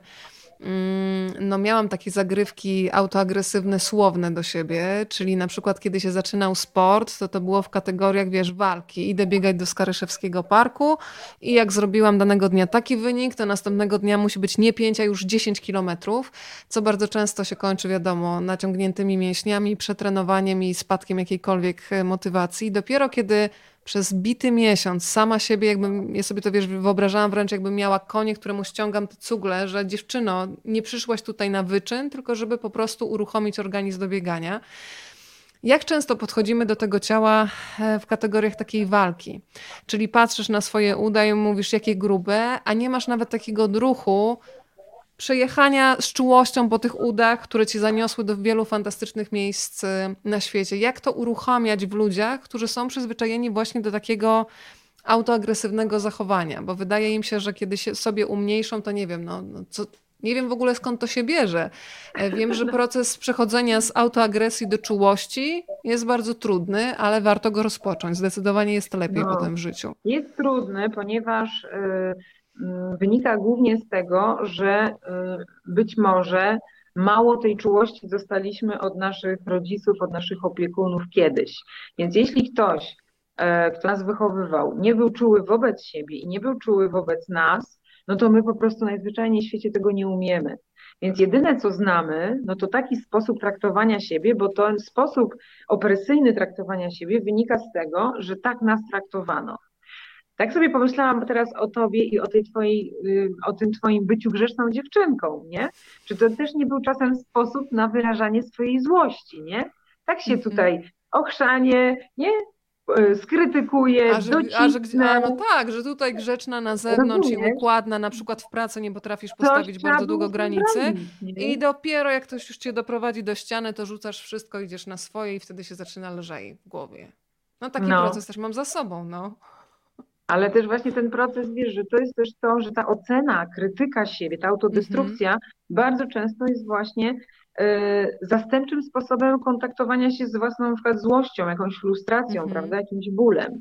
Nie mogę tam, gdzie należy, nie mogę wprost, nie mogę być może do tej przeszłości, bo to już minęło, a nie daj Boże, jak jeszcze rodzice nie żyją, no to po prostu mogę w siebie, nie? Mogę w siebie, to mm -hmm. zawsze mogę zrobić. Więc my też dlatego nie umiemy tego robić, ponieważ my, my, mm, my się uczymy poprzez odzwierciedlanie, poprzez obserwacje również, ale poprzez to, jak nas traktują. I mamy to wszystko takie uwewnętrznione w sobie.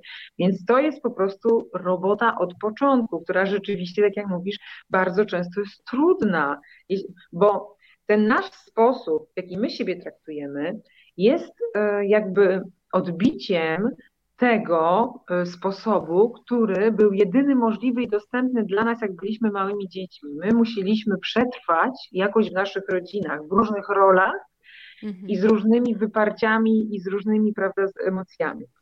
I, yy, I to nas uratowało w zasadzie, bo gdyby tego, to się nie zadziało, to dzieci by chyba prawdopodobnie umierały, bo nie byłyby w stanie sobie pomieścić tego, że rodzic im robi krzywdę, że jest zły. Więc musieliśmy nauczyć się jakoś funkcjonować w naszych systemach rodzinnych. Każdy z nas to robił, ja również, więc ten sposób kiedyś nam pozwolił przetrwać, tylko że w dorosłym życiu no już jest w ogóle za ciasnym sweterkiem. Te wszystkie mechanizmy obronne po prostu już kompletnie nie pasują, są nieadekwatne do naszego teraz i robią nam wiele zła.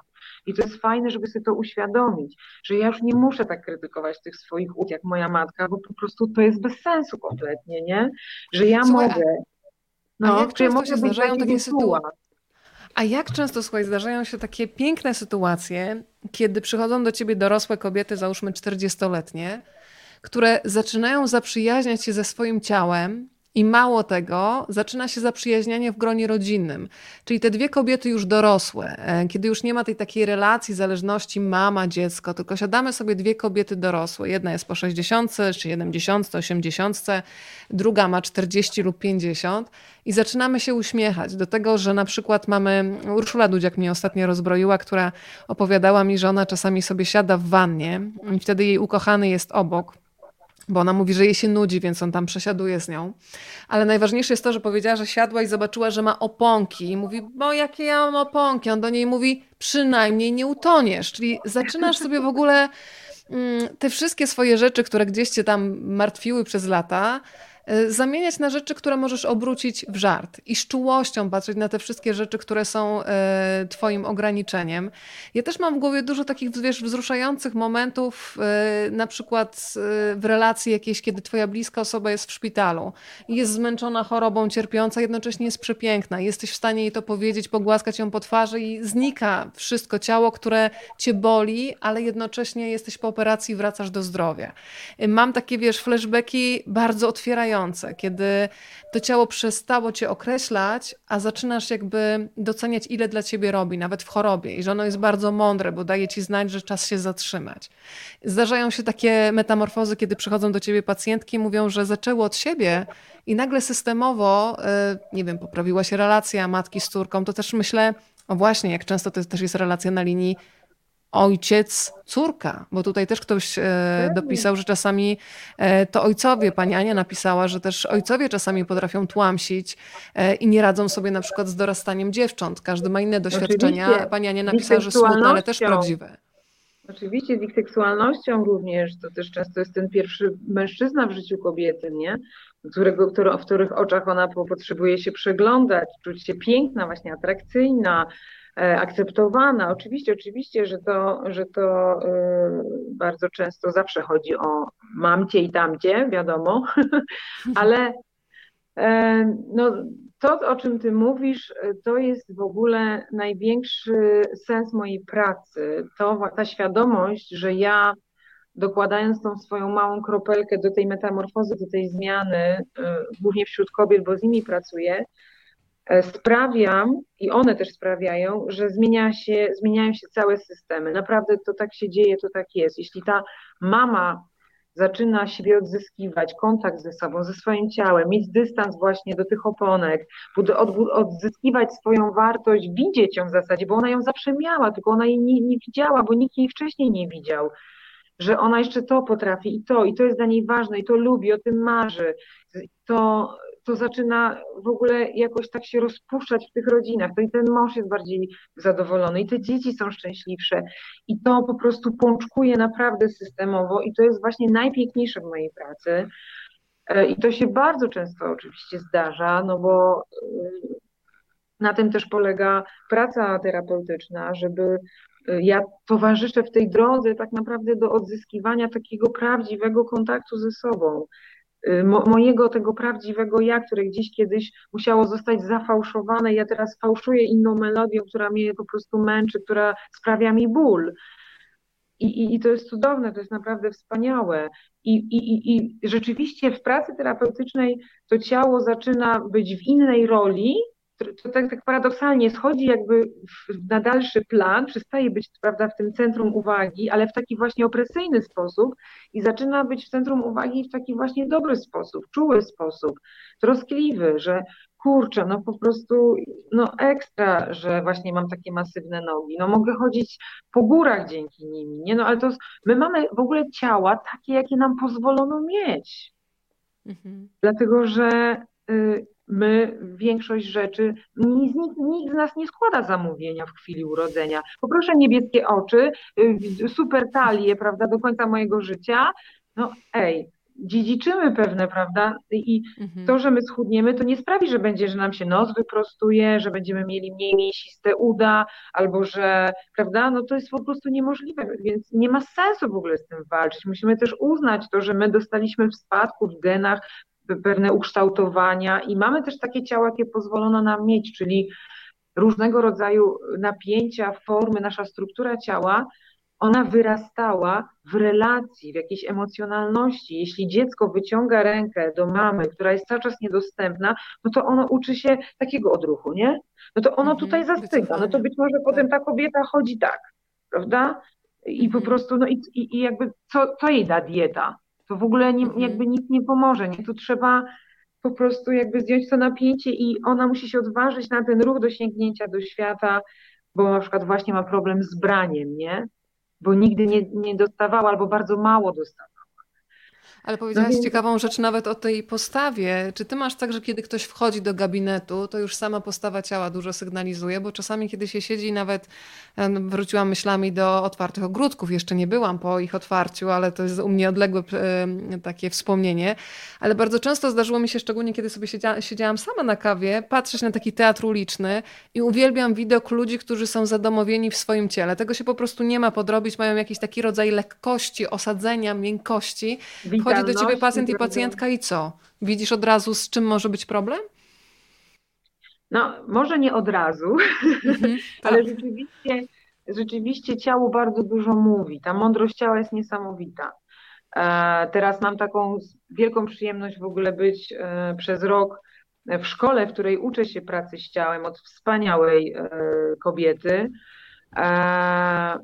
To rzeczywiście to jest niesamowite, jak nawet sposób oddychania nam bardzo dużo mówi o nas samych. Bo my żyjemy tak, jak oddychamy i oddychamy tak, jak żyjemy, nie? Mhm. Płytko, lękowo, czy po prostu przerywamy, prawda? A może po prostu właśnie jesteśmy wyluzowani, jakby czy dotleniamy w ogóle swoje ciało. Już nie mówię o tym, jak też jesteśmy ukształtowani. Jeśli ktoś po prostu ma taką postawę zgarbionej osoby, no to sobie myślę, co tam dźwiga na tych plecach to biedne mhm. ciało, prawda? Jeśli tak. ktoś ma jeśli ktoś ma taką rozbudowaną mocno tutaj klatę, no to jak bardzo musiał chronić swoje serce przed jakimś cierpieniem. Więc no bardzo dużo mówi nam nasz, nasze ciało. Bardzo, bardzo to jest, to jest super cudowna mądrość i to jest też taka praca terapeutyczna, która jest drogą, można powiedzieć, na skróty. Już nie ma tej obróbki intelektualnej, nie ma tych ucieczek, nie ma tych tak. różnych, prawda, projekcji, e, tylko po prostu tu od razu, od razu po prostu dotykasz i widać, czuć, Zimne ręce, zimne ręce, no co tam po prostu z tym braniem czy dawaniem, jak, jak to jest, prawda? Nie ma tu energii w ogóle, nie ma przepływu. Więc to jest też wspaniałe. Nadwaga i otyłość też jest komunikatem. Co ta kobieta zakrywa bardzo często, nie? Tą swoją może kobiecość, może to jest pancerz ochronny, poczucie bezpieczeństwa. Ja się tam schowałam za tą, za tą nadwagą swoją, za tym tłuszczykiem. Paradoksalnie, ponieważ być może nie umiem się inaczej obronić, więc obronię się w taki sposób. Więc to też jest bardzo ważny komunikat. I w ogóle sama też relacja z jedzeniem i to, jak ktoś je mi bardzo dużo mówi. Czy ktoś dojada po dzieciach szybko, prawda, byle jak, byle co, w brudnym samochodzie, nad zlewem w kuchni, bo tam po prostu zaraz muszę już po prostu biec, prawda, kola mam, kola, szybko nad zlewem, co tam po prostu no to też bardzo dużo mówi o naszym jakimś stosunku do siebie, szacunku, czy my się umiemy karmić, bo też badania pokazują, że im ktoś ma lepsze poczucie własnej wartości, tym się lepiej odżywia. No i to jest logiczne, bo ja jestem dla siebie ważna, więc jest ważny ten talerz, to jedzenie, moje zdrowie, czym się karmię, z jaką energią, nie? Mhm. Dbam o siebie z troską i z czułością i to też bardzo dużo informacji właśnie jak my w ogóle jemy. To, to, jest, to jest komunikat o tym, jaką mam relację ja-ja jaki mam stosunek do siebie, nie? I tutaj można zacząć właśnie od jedzenia, od talerza, a potem dopiero przyglądać się też innym obszarom. Powiedziałaś, Ela, o tej szkole, w której się bardzo dużo uczysz. To powiedz chociaż o takim jednym swoim odkryciu, które ciebie, osobę już z ogromnym doświadczeniem zawodowym, zaskoczyło. I myślę, że to jest w ogóle przyjemny stan. Ja też zarejestrowałam, że dawniej, kiedy czegoś nie wiedziałam, to się bardzo wstydziłam. E, czasami nawet wstyd się przyznać, ale udawałam, że coś wiem, chociaż nie wiedziałam. A teraz to jest bardzo takie otwierające i oczyszczające, kiedy mogę wprost powiedzieć, że czegoś nie wiem i nawet dodać, że to fajnie, bo to znaczy, że ja mogę potwierać kolejne drzwi i się czegoś dowiedzieć i nawet się zaczynam cieszyć z niewiedzy.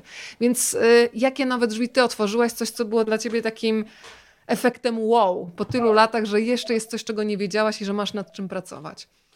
Oj nie, no wiele jeszcze nie wiem. To jest w ogóle straszna pułapka ta praca nad sobą. Ja w ogóle w pewnym momencie pracy nad sobą, no bo najpierw trzeba y, zacząć od siebie, żeby być dobrym terapeutą, no to ja jestem narzędziem swojej pracy, więc nie można widzieć jasno kogoś, kiedy nie widzi się jasno siebie, prawda? I zawsze mhm. tak jest, że coś tam y, odblokuje w sobie, coś tam sobie uświadomię, na przykład na swojej superwizji i natychmiast po prostu przychodzi y, y, klient na sesję i dokładnie z tym samym problemem. Ale ja przecież nie mogłam go wcześniej zobaczyć, bo ja w sobie tego nie widziałam. Mhm. Więc to jest w ogóle taka straszna pułapka. Ja też wiem, że jak się wkracza na tą drogę pracy nad sobą, tego poszerzania swojej świadomości, to mm, to, to jest nieskończona droga. Nieskończona.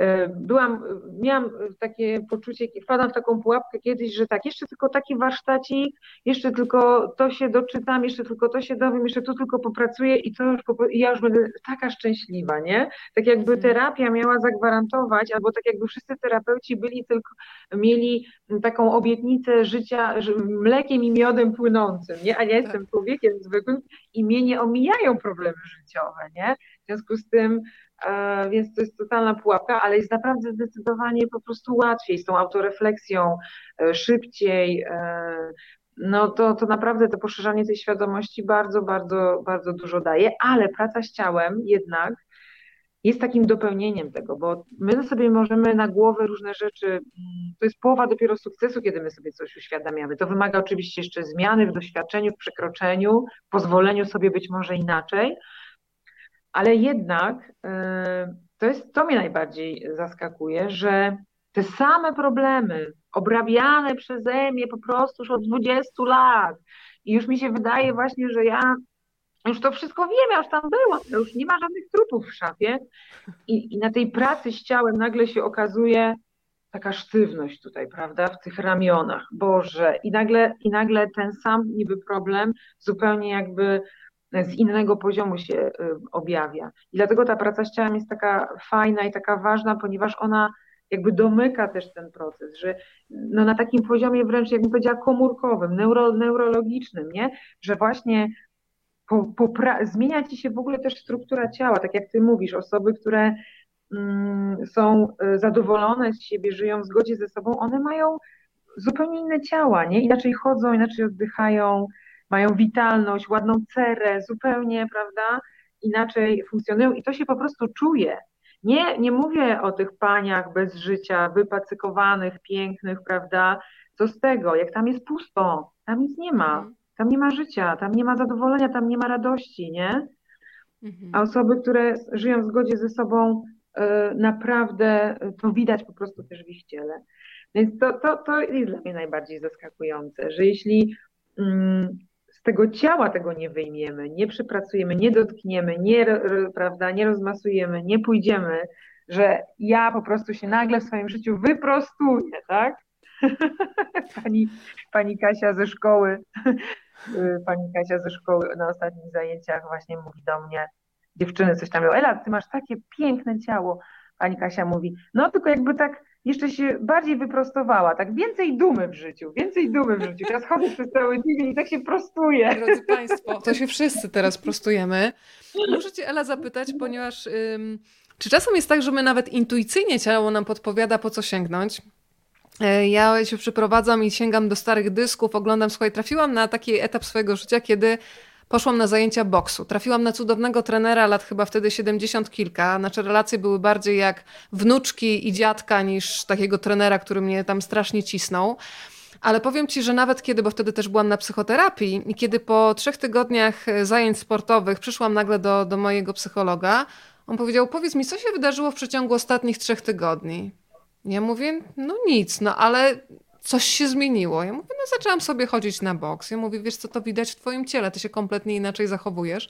Ale chciałam mhm. powiedzieć o tym, że e, miałam takie doświadczenie, że kolega zrobił mi sesję zdjęciową, ale taką, że umówiliśmy się, że nie ma pozowania do zdjęć, tylko on sobie robi reportażowo. I słuchaj, zobaczyłam na tych zdjęciach dziewczynkę, taką, wiesz, niewinną, zaciętą miną, z silnym mięśniem, z jakimiś mięśniami tutaj prawie rozrywającymi ramię. I sobie zdałam sprawę dopiero po latach, że ja tam poszłam po to, żeby ochronić swój miękki środek, bo byłam po jakimś takim życiowym zranieniu, żeby zbudować sobie taki pancerz na zewnątrz, ale pancerz, który mi pozwoli przebrnąć przez określone mm, doświadczenie. Tylko powiedziałaś ważną rzecz, że fajnie znać jakby spektrum swoich możliwości. I ja zobaczyłam, że Jestem grzeczna, bo na tych zdjęciach widać takie niewiniątko mało. Tego mam taką czerwoną spinkę z kwiatuszkiem. Wiesz, tu rękawice, siła, tu ten kwiatuszek ale zobaczyłam, że jeżeli ktoś przekracza moje granice, to ja już wiem, jak wyprowadzić ten podbródkowy. I to było bardzo wyzwalające, ale mhm. wtedy działałam intuicyjnie. Warto iść za takimi impulsami, które nas kierują, wiesz, w określone rejony, gdzie, no umówmy się, boks kojarzy mi się z mordobiciem, kojarzył mi się.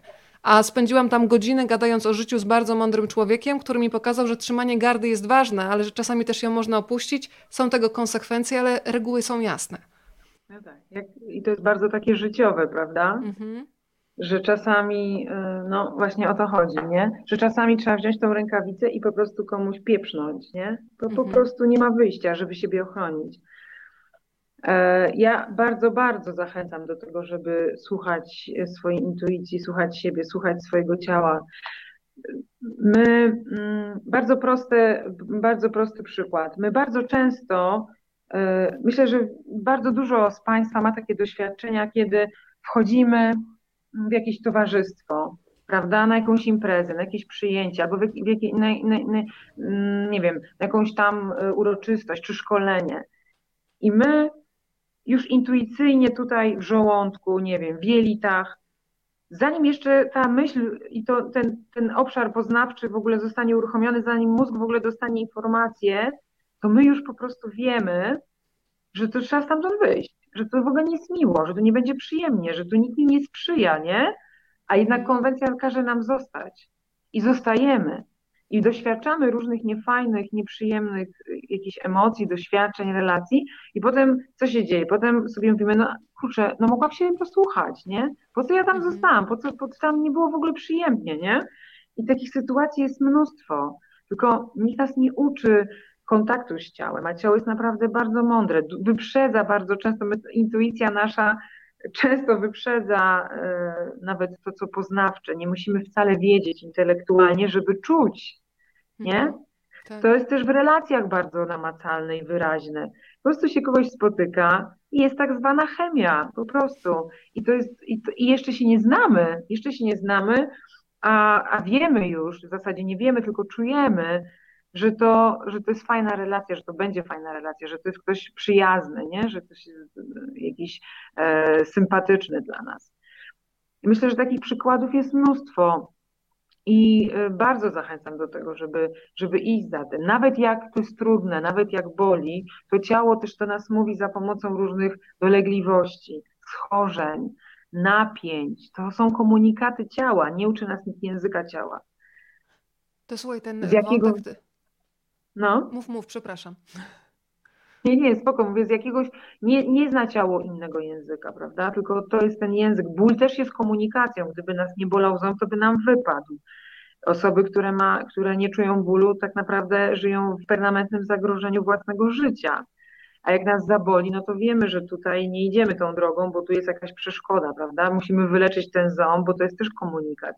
Każda choroba też jest ważnym, oczywiście już takim dość dramatycznym i drastycznym komunikatem, ale jednak no w jakimś sensie być może wcale nie żyje tak, jak potrzebuje, skoro y, zaczynam chorować w swoim życiu, coś zaniedbuję, coś mi umyka, nie?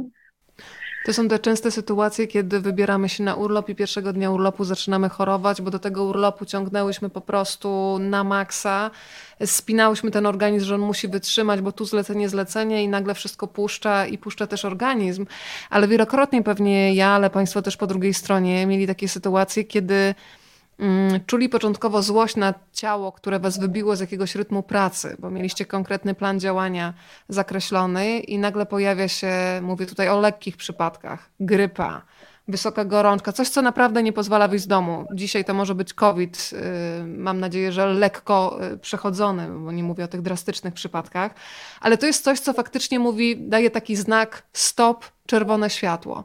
I początkowa reakcja wielu osób jest taka, jest złość na własne ciało, dlaczego ciało mnie zdradziło i mi nie sprzyja. Natomiast tak. bardzo często po tygodniu ja przynajmniej u siebie tak rejestruję, mam w sobie coś takiego jak wdzięczność, bo zdaję sobie sprawę z tego, że gdyby mnie ktoś tak brutalnie nie zatrzymał, to ja bym się przewróciła i z dużo większymi konsekwencjami za miesiąc Dokładnie. na przykład. Dokładnie, no bo my ciągle musztrujemy to ciało. Ono jest po prostu naprawdę biedne. Ono ma być po prostu niezniszczalne i podporządkowane i tak działać, jak my chcemy, w zasadzie jak nasza głowa chce, jak nasz umysł chce. Ale ciało jest mądre i wie, że to nam kompletnie y, nie służy. W związku z tym e, no, za, właśnie zatrzym, słucha tych naszych potrzeb wewnętrznych, potrzebów, tych prawdziwych pragnień i jeśli my mamy pragnienie odpocząć, no to nam przyniesie tą, tą choróbsko, no to sobie poleż, nie? Bo jeśli wprost nie umiem odpoczywać, no to tylko będę umiała odpoczywać wtedy, kiedy choruję, no to po prostu nasze ciało nam w tym pomoże. Oczywiście, że też nie, nie chcę tutaj generalizować, bo zdarza się tak, tak że jedziemy, nie oczywiście. wiem, autobusem, ktoś na nas kichnie i się zarazimy, więc, więc też bez przesady. Nie trzeba do wszystkiego oczywiście od, od razu dorabiać teorii, ale jeśli mamy permanentne napięcia w kręgosłupie, no to to jest ważny komunikat ciała nie? Mhm. Za dużo tu dźwigamy, za dużo na barach, jesteśmy przeciążeni, być może za dużo stresu, być może zaniedbujemy siebie. Prosiłam Państwa, nawet nie wiem czy prosiłam, ale oczywiście zawsze proszę, więc mam nadzieję, że to jest oczywiste. Jeżeli nie, to od razu y, mówię, że tak, o pytania. I cieszę się, że stali bywalcy zaczynają sami serię pytań. Proszę teraz podążać za Piotrem.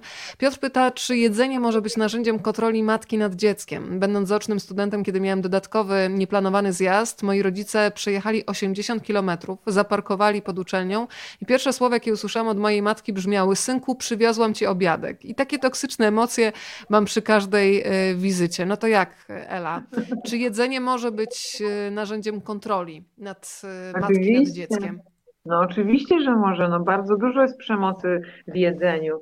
Może być narzędziem kontroli, ale też może być tutaj ten, te, te, to zdanie synku przywiozłam ci obiad, pewnie bardziej jest o mamie niż o synku, czyli mama w swoich oczach potrzebuje być taka wspaniała, taka dobra, i nie widzi kompletnie dziecka, prawda? Więc to nie może, nie musi być koniecznie zaraz na przykład kontrola, chociaż może być, prawda? Że tutaj e, rodzic umie, umiejscawia swoją kontrolę i kontroluje to wszystko, co dziecko je, ile dziecko je i czy je.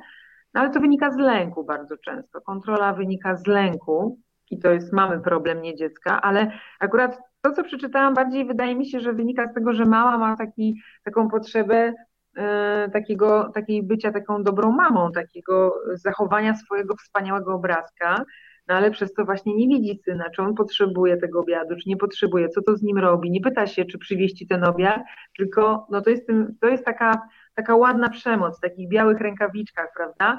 I trudno z taką przemocą dyskutować, no bo to, to najczęściej budzi mnóstwo e, złości i agresji, ale często jest zamieniana na poczucie winy, dlatego że no, trudno się wściekać na kogoś, kto ci przyjeżdża z obiadkiem, prawda? No bo oficjalnie, no to ta mama chce dobrze przecież, no jest taka troskliwa i czuła, ale my tutaj czujemy po prostu wściekłość po prostu, nie? Bo ona przekracza nasze granice, bo nas nie widzi. Ja ci mówię 555 raz, ja nie chcę tych obiadów, albo ja nie jem tych pierogów, nie? Nie lubię pierogów.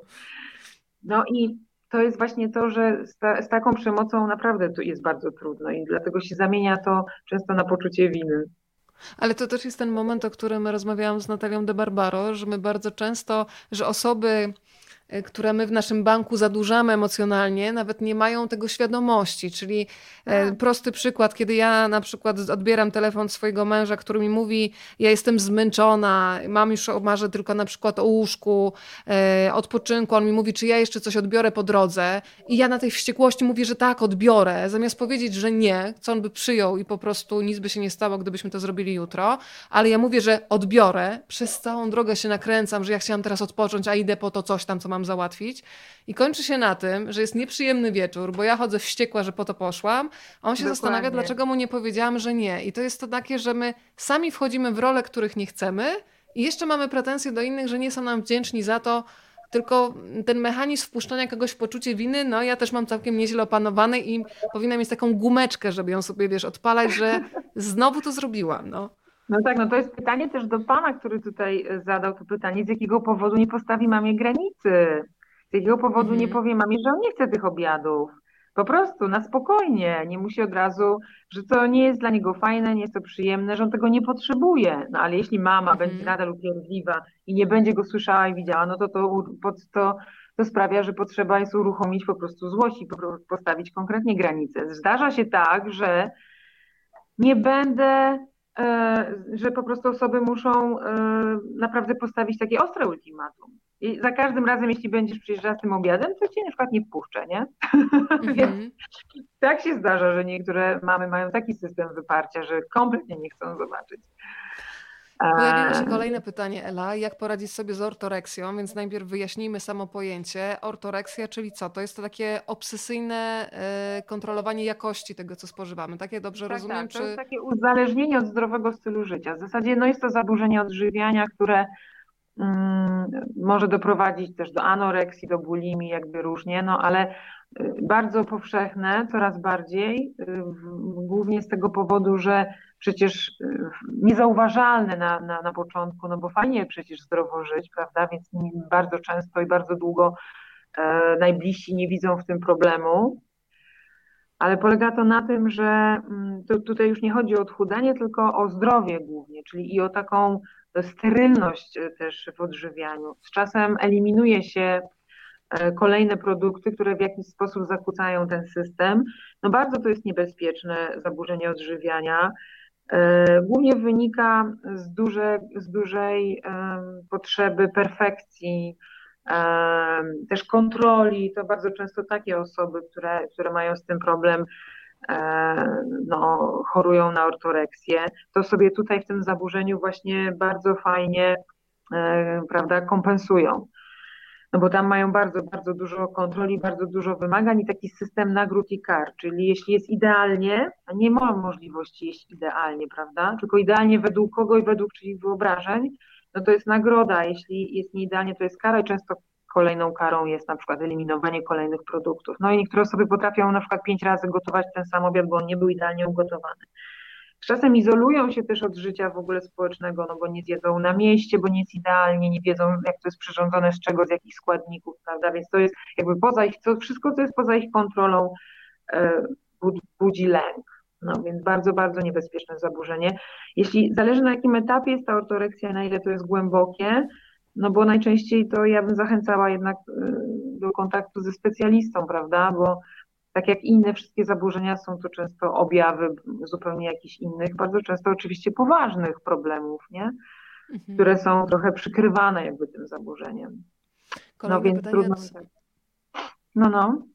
Kolejne pytanie od pani Aliny, y, która mm, pisze o tym, że od lat się interesuje psychologią i dietetyką. Szukałam swojej drogi do dobrej kondycji i sądziłam, że znalazłam całkiem niezłą. Jednak trudno mi przeskoczyć eliminację mleka, choć wiem, że mi nie służy. Po kilku dniach detoksu jogurty, które muszę kupować dla mojego męża i syna, zaczęły do mnie mówić. Zastąpiłam kokosowymi, ale to nie to. Jak można sobie z takim głodem poradzić? No właśnie, Ela, to jest dla mnie też ciekawe. Mm, kiedy dochodzi do takiego momentu, kiedy to jest spójne, że czujemy w ciele, że coś nam nie służy.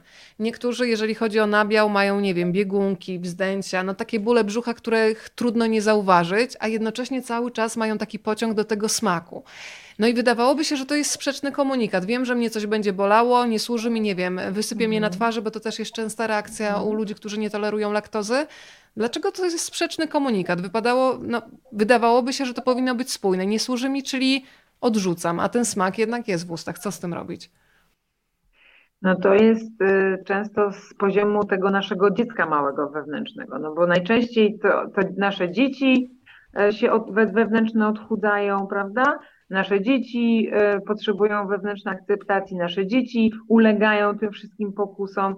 Mamy w sobie takie trzy, trzy części. E, ten wewnętrzny dorosły, e, który jest taką częścią dojrzałą w nas, jest ten wewnętrzny krytyk, który najczęściej pochodzi od tego rodzica kontrolującego, tam są wszystkie te nakazy, zakazy, i jest to wewnętrzne dziecko. To nasze dziecko właśnie, ono pożąda przyjemności różnych i ono mówi, jogurt, nieważne, że mi będzie brzuch bolał, jak to małe dzieci, nie? I pytają mhm. mamy, czy ma pieniądze, czy to jest dobre, czy to jest zdrowe. Loda, koniec i kropka. No i teraz pytanie, kto tutaj zarządza naszym życiem. Im więcej, e, no, jeśli to, to zarządza to dziecko, no to i, i często ten proces w ogóle odchudzania, diet, czy jedzenia, czy tego właśnie to odbywa się między tym wewnętrznym dzieckiem, a tym krytycznym rodzicem, nie? I dlatego, i dlatego jest właśnie to błędne koło. Dziecko w nas chce loda, a rodzic mówi nie, nie, nie, bo jesteś na diecie, żadnych lodów przez najbliższy rok. No i teraz zależy, który z nich dojdzie do głosu. No i bardzo tutaj potrzebny jest ten dojrzały wewnętrzny dorosły, którego my w sobie mamy. I my na przykład takimi dorosłymi potrafimy być we wspaniały sposób dla innych dla naszych bliskich, przecież naszym koleżankom, przyjaciółkom, dzieciom i w ogóle, to my no świetnie potrafimy w taki mądry, dojrzały sposób. W życiu byśmy nie powiedziały swojej przyjaciółce, żadnych lodów przez rok, jesteś na diecie, ej, stara, nie? Jakby to, to by się ogóle... mogło skończyć końcem przyjaźni, słuchaj. Ale sobie tak mówimy, nieustająco, tak. prawda? Więc więc z jednej strony, jeśli dzieci przejmują władzę, to nic dobrego z tego najczęściej nie wychodzi, więc jeśli dziecko zarządza naszym życiem, to nas, no to jemy te jogurty, a potem mamy po prostu różne rewolucje i cierpimy. Jeśli to jest ten rodzic, który mówi, no nie, nie możesz jeść jogurtu, do końca życia w ogóle żadnych jogurtów, więc potrzebny jest tam ten wewnętrzny taki dojrzały, ta część nas, którą naprawdę świetnie potrafimy zarządzać, e, jeśli chodzi o innych, który w taki dobry, mądry sposób znajdzie rozwiązanie, prawda? I takie podejście. No dobrze, no to może raz na jakiś czas ten jogurt, a może inaczej. Ale to też jest zastanawiające u Pani, no jeśli to są takie naprawdę bolesne dolegliwości, to co takiego jest w tym jogurcie, Te że bolesne łatwiej... dolegliwości to ja wymyśliłam, słuchaj, pani nie pisała o mm. żadnych, tylko ja tutaj dorobiłam teorię, więc nie chciałabym tych bolesnych dolegliwości Okej, okay, no ale zdarza się, tak, prawda, zdarza się tak, że mimo różnych bolesnych dolegliwości my po coś sięgamy, nie? Tak. Że to jest już jakiś taki rodzaj przemocy wobec siebie że łatwiej nam znieść ten ból fizyczny na przykład niż ten ból emocjonalny, nie? Że, że niech, na, niech mnie zaboli ten brzuch, ale no nie chcę czuć tego, tego co czuję. No tutaj z tym ale... jogurtem, no to pytanie to zdarza... po prostu, dlaczego ten jogurt jest taki ważny, jaką rolę spełnia, no o co tu tak naprawdę chodzi, nie? Ela, a czy zdarzają się takie sytuacje, że czasami, kiedy my jakby jasno sami przed sobą powiemy, że tak, coś mi nie służy, ale dzisiaj mam na to olbrzymią ochotę, jestem świadoma konsekwencji, jakby na poziomie jakiejś decyzji sama siebie już nie oszukuję, tylko stwierdzam, że wchodzę w to, bo dzisiaj mam na to ochotę. Czy czasami nie jest tak, że kiedy się szczerze do czegoś przyznasz i zjesz, i to ci nawet tak nie zaszkodzi, niż w momencie, kiedy jesz i jesz od razu na dzień dobry z poczuciem winy.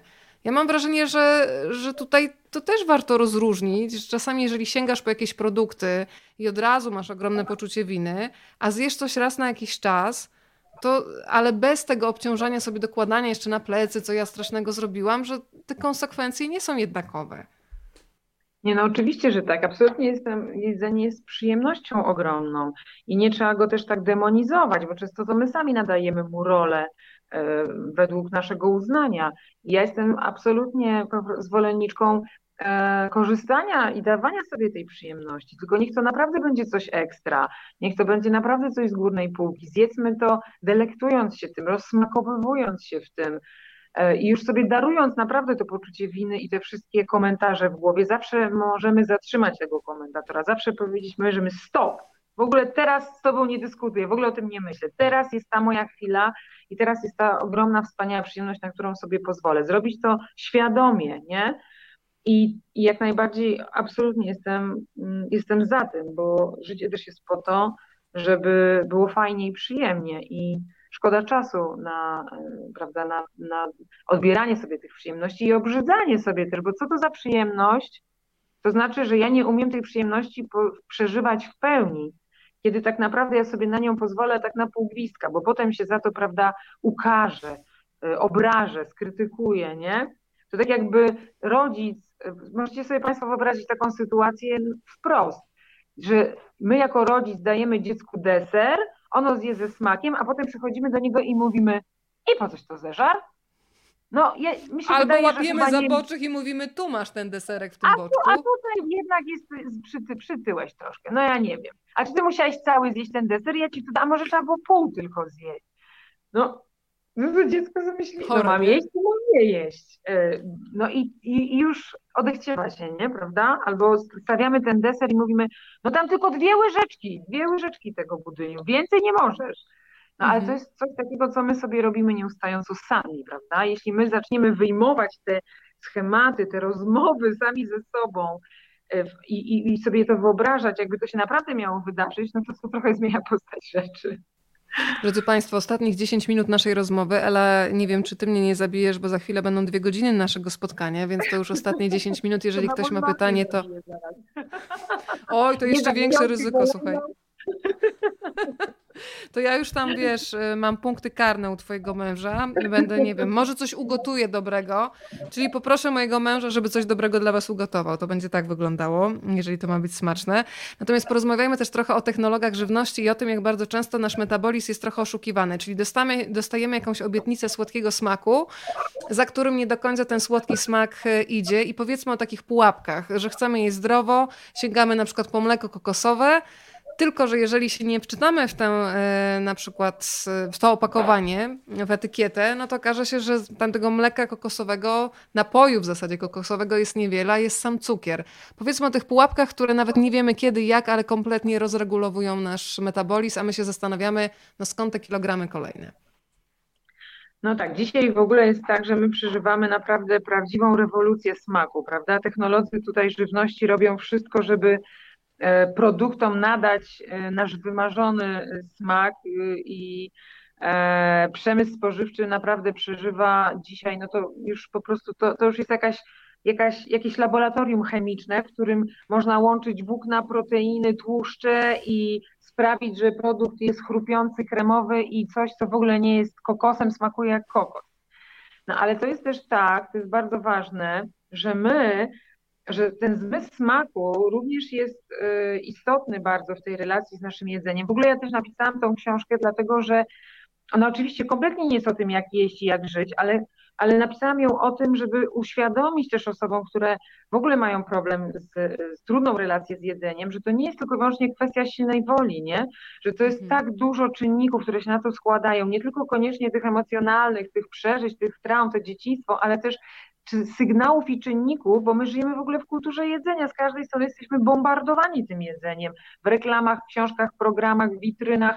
Kompletnie jestem absolutnie zwolenniczką zakazu reklam żywności, bo sam widok jedzenia już uruchamia potrzebę. Te piekarnie w tych supermarketach, nie? A jak nie daj Boże jeszcze idziemy głodni, nam zapachnie chlebem, no to po prostu wracamy z jakąś toną tego jedzenia kompletnie niepotrzebnego.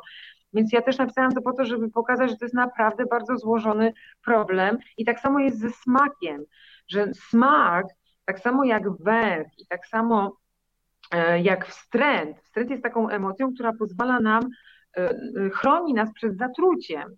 I smak chroni człowieka właśnie przed też zjedzeniem czegoś trującego. My przez po prostu no, kilkanaście tysięcy lat, żeśmy, nawet więcej myślę sobie, dzięki tym informacjom smaku, my żeśmy sobie przyswoili po prostu podstawową wiedzę y, o jadalności pewnych produktów i to zaprogramował nasz metabolizm, czyli jeśli my jemy mięso, to inne procesy się uruchomią w naszym organizmie niż to, jeśli my jemy owoc. No i teraz co się mhm. właśnie wydarza, kiedy my jemy oszukane jedzenie, nie?